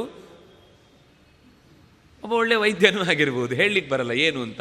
ಅದರಿಂದಾಗಿ ನಮಗೆ ಹೊರಗಿನ ವ್ಯವಸ್ಥೆಯನ್ನು ನೋಡಿ ಒಳಗಿನ ಧರ್ಮವನ್ನು ಹೇಳಲಿಕ್ಕೆ ಬರುವುದಿಲ್ಲ. ಅವರು ದುಷ್ಟರೇ ಆಗಿದ್ದರು ಅದರಿಂದಾಗಿ ವೇದದ ಮರ್ಯಾದೆ ತೆಗಿತಾ ಇದ್ದಾರೆ ಅವರು. ಅದಕ್ಕೋಸ್ಕರ ಅವರ ಕೈಯಿಂದ ವೇದದ ಧರ್ಮ ಹೊರಕ್ಕೆ ಬರಬೇಕು. ಅವರ ಕಪಿಮುಷ್ಟಿಯಲ್ಲಿ ಸೇರಿಕೊಂಡ್ರೆ ವೇದದ ದುರುಪಯೋಗ ಆಗಿ ವೇದದ ನಿಜವಾದ ಅರ್ಥವೇ ಮುಂದೆ ನಾವು ಬಿಡಿಸ್ಲಿಕ್ಕೆ ಕಷ್ಟ ಆಗುತ್ತೆ. ಅದಕ್ಕೋಸ್ಕರ ಬುದ್ಧ ಬಂದವನು ವೇದಕ್ಕಿಂತಲೂ ಪ್ರಭವ, ಪ್ರಬಲವಾದ ಸುದ್ದಿಯನ್ನು ನಾನು ಹೇಳುತ್ತೇನೆ ಅಂತ ಕೆಲವು ಉಪದೇಶ ಮಾಡಿದ. ಆಗ ಅವರಿಗೆ ವೇದದ ವೇದ ವೇಸ್ಟ್ ಅಂತ ಅನ್ನಿಸ್ಲಿಕ್ಕೆ ಶುರುವಾಯಿತು. ವೇದದ ಅರ್ಥವನ್ನು ಬಿಟ್ಟು ವೇದಕ್ಕಿಂತ ಆಚೆಗೆನೆ ಬೇರೆ ಏನೋ ಸತ್ಯ ಇದೆ, ಅದಕ್ಕೊಂದು ಸುಂದರವಾದ ಕಥೆ ಇದೆ, ಇಲ್ಲಿ ಅದರ ವಿವರ ಇಲ್ಲ, ಮೋಹಗೊಳಿಸಿದ ಅಂತಿದೆ. ಎಲ್ಲ ದೇವತೆ, ಆ ಪುಟ್ಟ ಮಗುವಾಗಿ ಮಾರ್ಗ ಮಧ್ಯದಲ್ಲಿ ಸಿಕ್ಕಿದ ಅವರೆಲ್ಲರೂ ಹೋಗುವಾಗ. ಬಹಳ ಆಕರ್ಷಕವಾದ ತೇಜೋಮಯವಾದ ರೂಪ. ಹತ್ತಿರ ಬಂದು ನಿಂತಾಗ ಎಲ್ಲ ಕಡೆಯ ದಿ, ಅಂದರೆ ಎಲ್ಲ ದಿಕ್, ದಿಕ್ಕುಗಳಿಂದಲೂ ಕೂಡ ಆಯಾ ದೇವತೆಗಳು ಬಂದು ತಮ್ಮ ತಮ್ಮ ಅಸ್ತ್ರಗಳನ್ನು ಪ್ರಯೋಗ ಮಾಡಿದರು ಆ ಮಗುವಿನ ಮೇಲೆ. ಇವರೆಲ್ಲ ನೋಡ್ತಾ ಇದ್ದಾರೆ.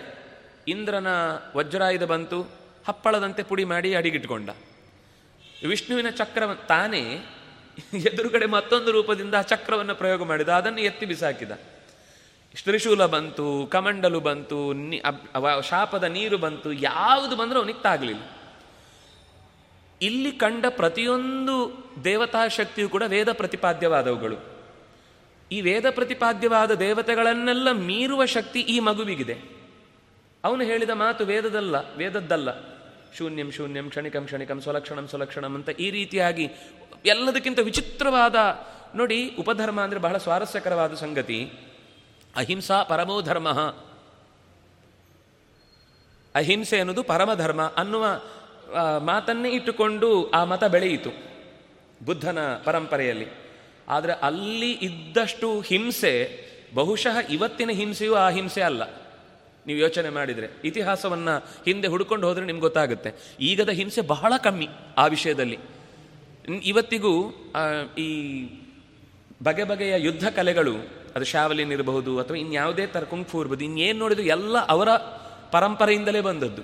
ಅದರ ಬಂದದ್ದನ್ನು ಹೇಗೆ ಬಳಸ್ತಾ ಇದ್ರು ಅಂದರೆ ತಮ್ಮ ಚಿಂತನೆಯನ್ನು ಒಪ್ಪದವರನ್ನು ನಾಶಪಡಿಸುವ ರೀತಿಯಲ್ಲಿ ಬಳಸ್ತಾ ಇದ್ದಿದ್ದದನ್ನು ಅದರಿಂದಾಗಿ ಅದು ಉಪಧರ್ಮ. ಧರ್ಮ, ಅಹಿಂಸೆ ಅಂತ ಅನ್ನೋದು ಬೋರ್ಡ್. ಅದರ ಒಳಗಿದ್ದದ್ದು ಪೂರ್ತಿ ಹಿಂಸೆಯೇ ಇದು ನಮ್ಮ ಥರ ಧರ್ಮದ ಬೋರ್ಡ್ ಇದೆ ಒಳಗೆ ಅಧರ್ಮ ತುಂಬಿಕೊಂಡಿದೆ ಅನ್ನುವ ಹಾಗೆ. ಹಾಗಾಗಿ ಆ ರೀತಿಯಾದ ಒಂದು ಚಿಂತನೆಯನ್ನು ಬಿತ್ತಿದ ಉದ್ದೇಶ ಮಾತ್ರ ದುರುಳರ ಕೈಯಲ್ಲಿ ವೇದದ ಚಿಂತನೆ ದುರುಪಯೋಗ ಆಗಬಾರದು ಅನ್ನೋದಕ್ಕೋಸ್ಕರ ಅದರಲ್ಲಿ ನೂರಕ್ಕೆ ನೂರು ಕೆಟ್ಟದಿದೆ ಅಂತ ನಾನು ಹೇಳ್ತಿಲ್ಲ. ಎಲ್ಲ ಮತಗಳಲ್ಲೂ ಒಂದಷ್ಟು ಸಾಮಾಜಿಕವಾದ ಕಾಳಜಿಯನ್ನು ಬಹಳ ಭಾರಿ ಭಾರಿ ಜನರನ್ನು ಆಕರ್ಷಿಸುವಂತಹ ಮೇಲುನೋಟದ ಸಂಗತಿಗಳಿರ್ತವೆ ಅದನ್ನು ಮಾರು ಹೋಗಿ ಒಪ್ಪಿಕೊಳ್ಳುವಂಥ ಮಂದಿ ಇದ್ದಾರೆ. ಮೇಲ್ನೋಟಕ್ಕೆ ಏನೂ ನಿಮಗೆ ಎಲ್ಲ ಥರದ ಸೌಖ್ಯ ಅಂತ ಹೇಳಿರ್ತಾರೆ. ಆದರೆ ಒಳಗೋದ್ಮೇಲೆ ಇಲ್ಲಿ ಏನಿದೆಯೋ ಅದೇ ಅಲ್ಲೂ ಇದೆ. ಅಲ್ಲೂ ಪುಣ್ಯ ಇದೆ, ಅಲ್ಲೂ ಪಾಪ ಇದೆ, ಅಲ್ಲೂ ಧರ್ಮ ಇದೆ, ಅಲ್ಲೂ ಜಾತಿ ಇದೆ, ಅಲ್ಲೂ ಎಲ್ಲ ವ್ಯವಸ್ಥೆ ಇದೆ.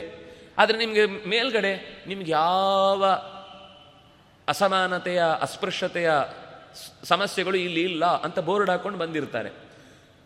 ಮತ್ತೊಂದು ಸೂಕ್ಷ್ಮವಾದ ಸಂಗತಿ ಇಲ್ಲಿ ಆಚಾರ್ಯರು ಹೇಳುವಾಗ, ಈಗ ಕಪಿಲನ ಸಂಗತಿ ಹೇಳುವಾಗ ಸಾಂಖ್ಯಶಾಸ್ತ್ರದ ಬಗ್ಗೆ ಹೇಳುವಾಗ ವರಾಹ ಅವತಾರದ ಬಗ್ಗೆ ಹೇಳುವಾಗ ಎರಡು ಬಾರಿ ಹಿರಣ್ಯಾಕ್ಷ ಅನ್ನುವನು ಬಂದ. ಕಪಿಲ ಋಷಿಯ ಹೆಸರಿನಲ್ಲಿ ಒಬ್ಬ ಅಸುರನೂ ಬಂದು ಸಾಂಖ್ಯಶಾಸ್ತ್ರವನ್ನು ಬೋಧಿಸಿದ ಅಂತ ಹೇಳಿದರು. ಬುದ್ಧನ ವಿಷಯದಲ್ಲಿ ಹೇಳುವಾಗ ಎರಡಿದೆ ಅಂತ ಹೇಳಿಲ್ಲ. ಶೌದ್ಧೋಧನಿ ಜಿನಸುತಃ, ಒಬ್ಬನೇ ಬುದ್ಧ. ಮತ್ತೆ ಇನ್ನೊಂದು ನಮಗೆ ಈಗ ಕೇಳುವ ಬುದ್ಧನ ಕಥೆ, ಆಮೇಲೆ ಅದು ಕರ್ಣಾಕರ್ಣಿಕೆಯಾಗಿ ಜಗತ್ತಿನಲ್ಲಿ ತುಂಬಿಕೊಂಡಿತು ನಮಗೆ ಸಿಗುವುದು ಮಗುವಾಗಿದ್ದಾಗಿದ್ದು, ಮತ್ತೊಂದು ಸರ್ತಿ ತ್ರಿಪುರಾಸುರನ ಮಡದಿಯರ ಪಾತಿವ್ರತ್ಯವನ್ನು ಕೆಡಿಸಿದ ಭತ್ತಲೆಯ ಭಗವಂತನ ರೂಪ ಬಿಟ್ಟರೆ ಬೇರೆ ವಿಶೇಷವಾದ ಕಥೆ ಏನು ಪುರಾಣದಲ್ಲಿ ಸಿಗುವುದಿಲ್ಲ.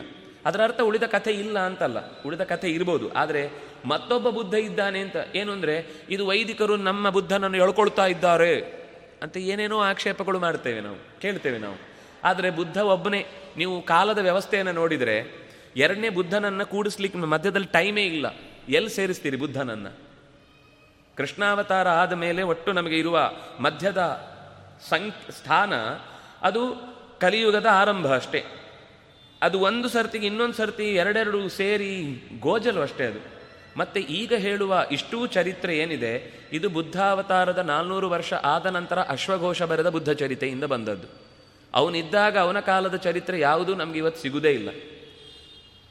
ಮತ್ತೆ ಬಹಳ ಸೂಕ್ಷ್ಮವಾಗಿ ಗಮನಿಸಿದರೆ ಬುದ್ಧ ಹೇಳಿದ ಮಾತೇ ಇವತ್ತು ಕೂಡ ಅವರ ಗ್ರಂಥಗಳಲ್ಲಿ ಕಾಣಿಸುವಂಥದ್ದು. ಅವರೇ ಹೇಳ್ಕೊಳ್ತಾರೆ, ನಮಗೆ ಅರ್ಥ ಆಗದೆ ನಾವು ನಾಲ್ಕು ನಾಲ್ಕು ಥರ ಬರ್ಕೊಂಡು ಏನೇನೋ ಆಗಿಬಿಟ್ಟಿದೆ ಅಂತ.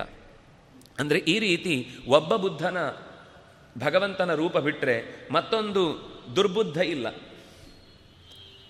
ಹಾಗಾದರೆ ಭಗವಂತ ಮೋಸ ಮಾಡಿದ್ನ?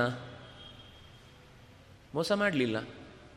ಯಾರಿಗೇನು ಬೇಕೋ ಅದನ್ನು ಕೊಡುವುದೇ ತಾಯಿಯ ಗುಣ. ಅವರಿಗೆ ಜ್ಞಾನ ಬೇಕಿರಲಿಲ್ಲ. ನಾನು ಆಗ ಹೇಳಿದ್ನಲ್ವ? ನೀವು ಅವರಿಗೆ ವಿಮರ್ಶೆ ಮಾಡಿ, ಇದು ತಪ್ಪು, ಇದು ಸರಿ, ಹೀಗೆ ಅರ್ಥ ಆಗಬೇಕಿತ್ತು. ಅದಕ್ಕೋಸ್ಕರ ನಾವು ಈ ಚಿಂತನೆಯನ್ನು ಬದಲಿಸಿದ್ದೇವೆ ಅಂತ ಹೇಳಿದರೆ ಅದೆಲ್ಲ ನಮ್ಗೆ ಗೊತ್ತಿಲ್ಲ. ನಾವು ಹರಿಯುವುದು ಮಾತ್ರ ನಮ್ಗೆ ಗೊತ್ತಿಲ್ಲ. ನಮ್ಗೆ ಹೇಳ್ಬಿಟ್ಟಿದ್ದಾರೆ ನೀವು ಅಲ್ಲಿ ಸ್ಟೇಜಲ್ಲಿ ಹೋಗಿ ಹರಿಬೇಕು ಅಂತ ಹೇಳಿದ್ರೆ ನಾವು ಹರಿತೀವಿ. ಸುಡಬೇಕು ಹೇಳಿದ್ರೆ ಸುಡ್ತೀವಿ. ಇದರ ಮಧ್ಯೆ, ಹಿಂದೆ ಮುಂದೆ ನೀವು ಪ್ರಶ್ನೆ ಮಾಡಿದ್ರೆ ನಾವು ಕೇಳ್ಕೊಳ್ಳಿಕ್ಕೆ ತಯಾರಿಲ್ಲ. ಅದು ತಪ್ಪು ಅದು ತಪ್ಪು ಅದು ತಪ್ಪು. ನಾವು ನೂರು ಸರ್ತಿ ಹೇಳ್ತೇವೆ. ಜಾಹೀರಾತು ನೋಡಿ ನಾವು ಮೂರ್ಖರಾಗೋದಿಲ್ವಾ? ಹಾಗೆ ಎಲ್ಲರೂ ಬೆಳ್ಳಗಾಗೋದಿದ್ರೆ ಜಗತ್ತಿನಲ್ಲಿ ಕಪ್ಪಿನವರು ಇರಲೇಬಾರ್ದಿತ್ತು. ಆದರೂ ಆಗ್ಬೋದು ನೋಡೋಣ, ಒಂದು ಸರ್ತಿ ಹಾಕೊಂಡು ನೋಡೋಣ ಅಂತ ಅನಿಸುತ್ತೆ. ಹಾಗೆ ಇದು ಜ್ಞಾ- ಜ್ಞಾನ ದಾರಿ ಕೆಡಿಸ್ಲಿಕ್ಕೋಸ್ಕರನೇ ಇಂಥದ್ದು ಕೂಡ ಹುಟ್ಟಿಕೊಳ್ಳುತ್ತೆ. ಹಾಗಾಗಿ ಭಗವಂತನ ಅವತಾರದಲ್ಲಿ ಅವನು ಮೋಸ ಮಾಡಲಿಲ್ಲ. ಅವರು ಹಾಕಿ, ಅಲ್ಲಿ ನೋಡಿ, ಎಲ್ಲ ಕ್ಲೀನ್ ಆಗುವಾಗ ಒಂದು ಎರಡು ಹುಳ ಮಧ್ಯದಲ್ಲಿ ಎಲ್ಲೋ ಸಿಕ್ಕಾಕೊಂಡಿರುತ್ತೆ. ಅವರು ಬರೆಯುವಾಗ ನೂರು ಪರ್ಸೆಂಟ್ ಎಲ್ಲ ಕೊಳೆ ತೆಗೆಯುತ್ತೆ ಅಂತ. ನೀವು ಆಕ್ಷೇಪ ಮಾಡಿದರೆ ನೋಡಿ, ನಾವು ಹಾಕಿದ್ದೀವಲ್ಲ ಒಳಗೆ. ಹಾಗೆ ಭಗವಂತ ಅವರಿಗೆ ಬೇಕಿದ್ದದ್ದೇ ಅಜ್ಞಾನ, ಹಾಗಾಗಿ ಅವರಿಗೆ ಅಜ್ಞಾನವನ್ನೇ ಕೊಟ್ಟ. ಒಂದು ಮಗುವಿಗೆ ಹುಷಾರಿಲ್ಲ, ಗಂಜಿ ಕೊಟ್ಟ. ಇನ್ನೊಂದು ಮಗು ಹುಷಾರಿದೆ, ಮಾಮೂಲು ಊಟ ಹಾಕಿದ. ತಾಯಿ ಹೇಗೆ? ಹಾಗೆ. ಹಾಗೆ ಭಗವಂತ, ಅದಕ್ಕೆ ನೋಡಿ ಮೊದಲ ಪ್ರತಿಜ್ಞೆ. ಆರಂಭದ ಶ್ಲೋಕದಲ್ಲಿ, ನಿರಸ್ತ ಕುಹಕಂ. ಕುಹಕ ಅನ್ನೋದು ದೇವರ ಸ್ವರೂಪದಲ್ಲಿ ಯಾವ ಅವತಾರದಲ್ಲೂ ಇಲ್ಲ. ನೀವು ಇಲ್ಲಿ ಹೇಳಿದರೆ, ಇವನೇ ವೇದವ್ಯಾಸರಾದ್ರಿಂದಾಗಿ, ವೇದವ್ಯಾಸರು ನಂಬುದು ಹೇಗೆ? ಇವನೇ ಕೃಷ್ಣ ಆದ್ರಿಂದಾಗಿ, ಇವೇ ಕೃಷ್ಣನ ನಂಬುದು ಹೇಗೆ? ಇವನೇ ರಾಮನಾದ್ರಿಂದಾಗಿ ರಾಮನ ನಂಬುದು ಹೇಗೆ? ಈ ಪ್ರಶ್ನೆ ಬರುತ್ತಾ ಇಲ್ವೋ? ಬುದ್ಧ ಹಾಗಾಗಿ ಮೋಸ ಮಾಡಲಿಲ್ಲ. ಮೋಸ ಹೋಗುವ ಸ್ವಭಾವದ ಅಥವಾ ಯೋಗ ಯೋಗ ಯೋಗ ಮತ್ತು ಯೋಗ್ಯತೆ ಎರಡರಲ್ಲೂ ಕೆಳಗಿನವರಾದದ್ದಕ್ಕೆ ಅವ್ರಿಗೆ ಅದನ್ನೇ ನೀವು ಬಿಡಿಸಿ ಹೇಳಿದ್ರು, ಅವ್ರು ತಿಳ್ಕೊಳ್ಳಿಕ್ಕೆ ತಯಾರಿಲ್ಲ. ಅದಕ್ಕೆ ನೀವು ಸರಿ, ಅದನ್ನೇ ತಗೊಳ್ಳಿ. ನಿಮ್ಗೆ ಅದೇ ಇಷ್ಟ ಅಂದ್ರೆ ನೀವು ಅದನ್ನೇ ತಗೊಳ್ಳಿ. ನಿಮ್ಗೆ ಅದರಲ್ಲೇ ಹೊಟ್ಟೆ ತುಂಬುತ್ತೆ. ಹಂದಿಗೆ ನೀವು ಸಿಂಹಾಸನದಲ್ಲಿ ಕೂಡಿದ್ರು ಅದು ಕೊಂಡು ಹೋಗಿ, ಮತ್ತೆ ಅದು ಮೋರಿಯನ್ನೇ ಬಯಸುತ್ತೆ ಹೇಗೋ, ಅದು ಅದರ ತಪ್ಪಲ್ಲ ಅದು. ಅದು ಇರುವುದೇ ಅದಕ್ಕೆ. ನೀವು ಅದು ಸಮಾಜದಲ್ಲಿ ಅದೊಂದು ಕೆಟ್ಟ ಪ್ರಾಣಿ ಅಂತ ಕೊಂದು ಹಾಕ್ಲಿಕ್ಕಾಗತ್ತಾ? ಇಲ್ಲ, ಸಮಾಜದಲ್ಲಿ ಅದೂ ಬೇಕು. ಕೆಸರನ್ನು ಕ್ಲೀನ್ ಮಾಡಲಿಕ್ಕೆ ಒಂದು ಪ್ರಾಣಿ ಅಂತ ಜಗತ್ತು ಸೃಷ್ಟಿಯಾಗಿದೆ ಅನ್ನಲ್ವೇ? ಹಾಗೆ ಜ್ಞಾನ, ಅಜ್ಞಾನದ ಎರಡರ ಧಾರಕರೂ ಜಗತ್ತಿನಲ್ಲಿ ಅನಿವಾರ್ಯ. ಒಬ್ಬರು ಮೇಲೆ, ಒಬ್ಬರು ಕೆಳಗಲ್ಲ. ನಮಗೆ ಬೇಕಾದ ಯಾವುದು? ಸತ್ಯವೋ ಅಸತ್ಯವೋ? ಇದರ ಮೇಲೆ ನಾವು ನಮ್ಮ ದಾರಿಯನ್ನು ಆಯ್ಕೆ ಮಾಡಿಕೊಳ್ಬೇಕು. ಭಗವಂತ ಎಲ್ಲೂ ಕೂಡ ಕುಹಕತನವನ್ನು ತೋರಲಿಲ್ಲ ಅನ್ನುವ ಅಂಶವನ್ನು ಹೇಳಿ ಕೊನೆಗೆ ಕಲ್ಕಿಯ ಅವತಾರವನ್ನು ನಿರೂಪಣೆ ಮಾಡ್ತಾರೆ. ಯರ್ಹಾಲ ಯೇಷ್ವಪಿ ಸತಾಂ ಕಥಾಹರೇ ಸ್ಯು ಪಾಷಂಡಿನೋ ದ್ವಿಜನಾ ವೃಷಳಾ ನೃದೇವಾ ಸ್ವಾಹ ಸ್ವಧಾ ವಷಡಿತಿ ಸ್ಮ ಗಿರೋ ನಯತ್ರ. ಶಾಸ್ತಾ ಭವಿಷ್ಯತಿ ಕಲೇರ್ಭಗವಾನ್ ಯುಗಾಂತೆ. ಕಲಿಯುಗದ ಕೊನೆಯಲ್ಲಿ ಸಜ್ಜನರ ಮನೆಯಲ್ಲೂ ಕೂಡ ಭಗವಂತನ ಗುಣಗಾನ ಕೇಳಿ ಬರುವುದು ಕಷ್ಟವಾಗಿ. ಸ್ವಧಾ, ಸ್ವಾಹ, ವಶಟ್ ಅನ್ನುವ ಈ ಮಾತುಗಳಿಗೆ ಅವಕಾಶವೇ ಇಲ್ಲದಂತೆ ದುರುಳ ರಾಜರೇ ದೊಡ್ಡ ಸ್ಥಾನವನ್ನು ಅಲಂಕರಿಸಿ, ಅಧರ್ಮವನ್ನೇ ಧರ್ಮ ಅಂತ ಪ್ರತಿಷ್ಠಾಪಿಸಿ ಅವರೇ ದೊಡ್ಡ ದೊಡ್ಡ ಸ್ಥಾನಗಳಲ್ಲಿ ಕುಳಿತು ಅಧರ್ಮದ ಚುಕ್ಕಾಣಿ ಹಿಡಿಯುವುದೇ ದೊಡ್ಡ ಹಿರಿತನ ಅಂತ ಭಾವಿಸಿ ಜಗತ್ತನ್ನು ತಮ್ಮ ಮೂಗಿನ ನೇರಕ್ಕೆ ನಡೆಸುವಾಗ ಹರಿ ಕಲ್ಕಿಯಾಗಿ ಅವತರಿಸಿ ದುಷ್ಟರ ನಿಗ್ರಹವನ್ನು ಮಾಡಿ ಪ್ರಚೋದಯಾತ್ ಅನ್ನುವ ಶಬ್ದದಿಂದ ಧರ್ಮದ ಪ್ರಚೋದನೆಯನ್ನು ಮತ್ತೆ ಜಗತ್ತಿನಲ್ಲಿ ಮೂಡಿಸ್ತಾನೆ ಅಂತ ಹೀಗೆ ಆ ಅವತಾರದ ಕಥೆಯನ್ನು ಮುಗಿಸಿ ಇನ್ನೂ ಮುಂದೆ ಭಗವಂತನ ಅನೇಕ ವೇದ ಮಂತ್ರಗಳ ಅರ್ಥಕ್ಕೆ ಸಂಬಂಧಪಟ್ಟ ಮಾತುಗಳನ್ನು ಚತುರ್ಮುಖ ಆಡ್ತಾನೆ. ಭಗವಂತನನ್ನು ತಿಳಿದವರು ಯಾರು ಅನ್ನೋ ಒಂದು ದೊಡ್ಡ ಲಿಸ್ಟನ್ನು ಕೊಡ್ತಾನೆ. ಅಲ್ಲಿಗೆ ಈ ಗಾಥ ಮುಗಿಯತ್ತೆ. ಮತ್ತೆ ನಾಳೆ ಈ ಅವತಾರ ಗಾಥೆಯ ಮೂರನೆಯ ಕಂತಿನ ಜೊತೆಗೆ ಆರು ಗಂಟೆಗೆ ಸರಿಯಾಗಿ ಸೇರೋಣ ಅಂತ ಹೇಳ್ತಾ, ಕಾಯಿನ ವಾಚ ಮನಸ ಇಂದ್ರಿಯೈರ್ವ, ಬುದ್ಧಿಯ ಆತ್ಮನಾವ, ಅನುಸೃತ ಸ್ವಭಾವ, ಕರೋಮಿ ಯದ್ಯತ್ ಸಕಲಂ, ಪರಸ್ಮೈ ನಾರಾಯಣ ಇತಿ ಸಮರ್ಪಯಾಮಿ. ಕೃಷ್ಣಾರ್ಪಣಮಸ್ತು.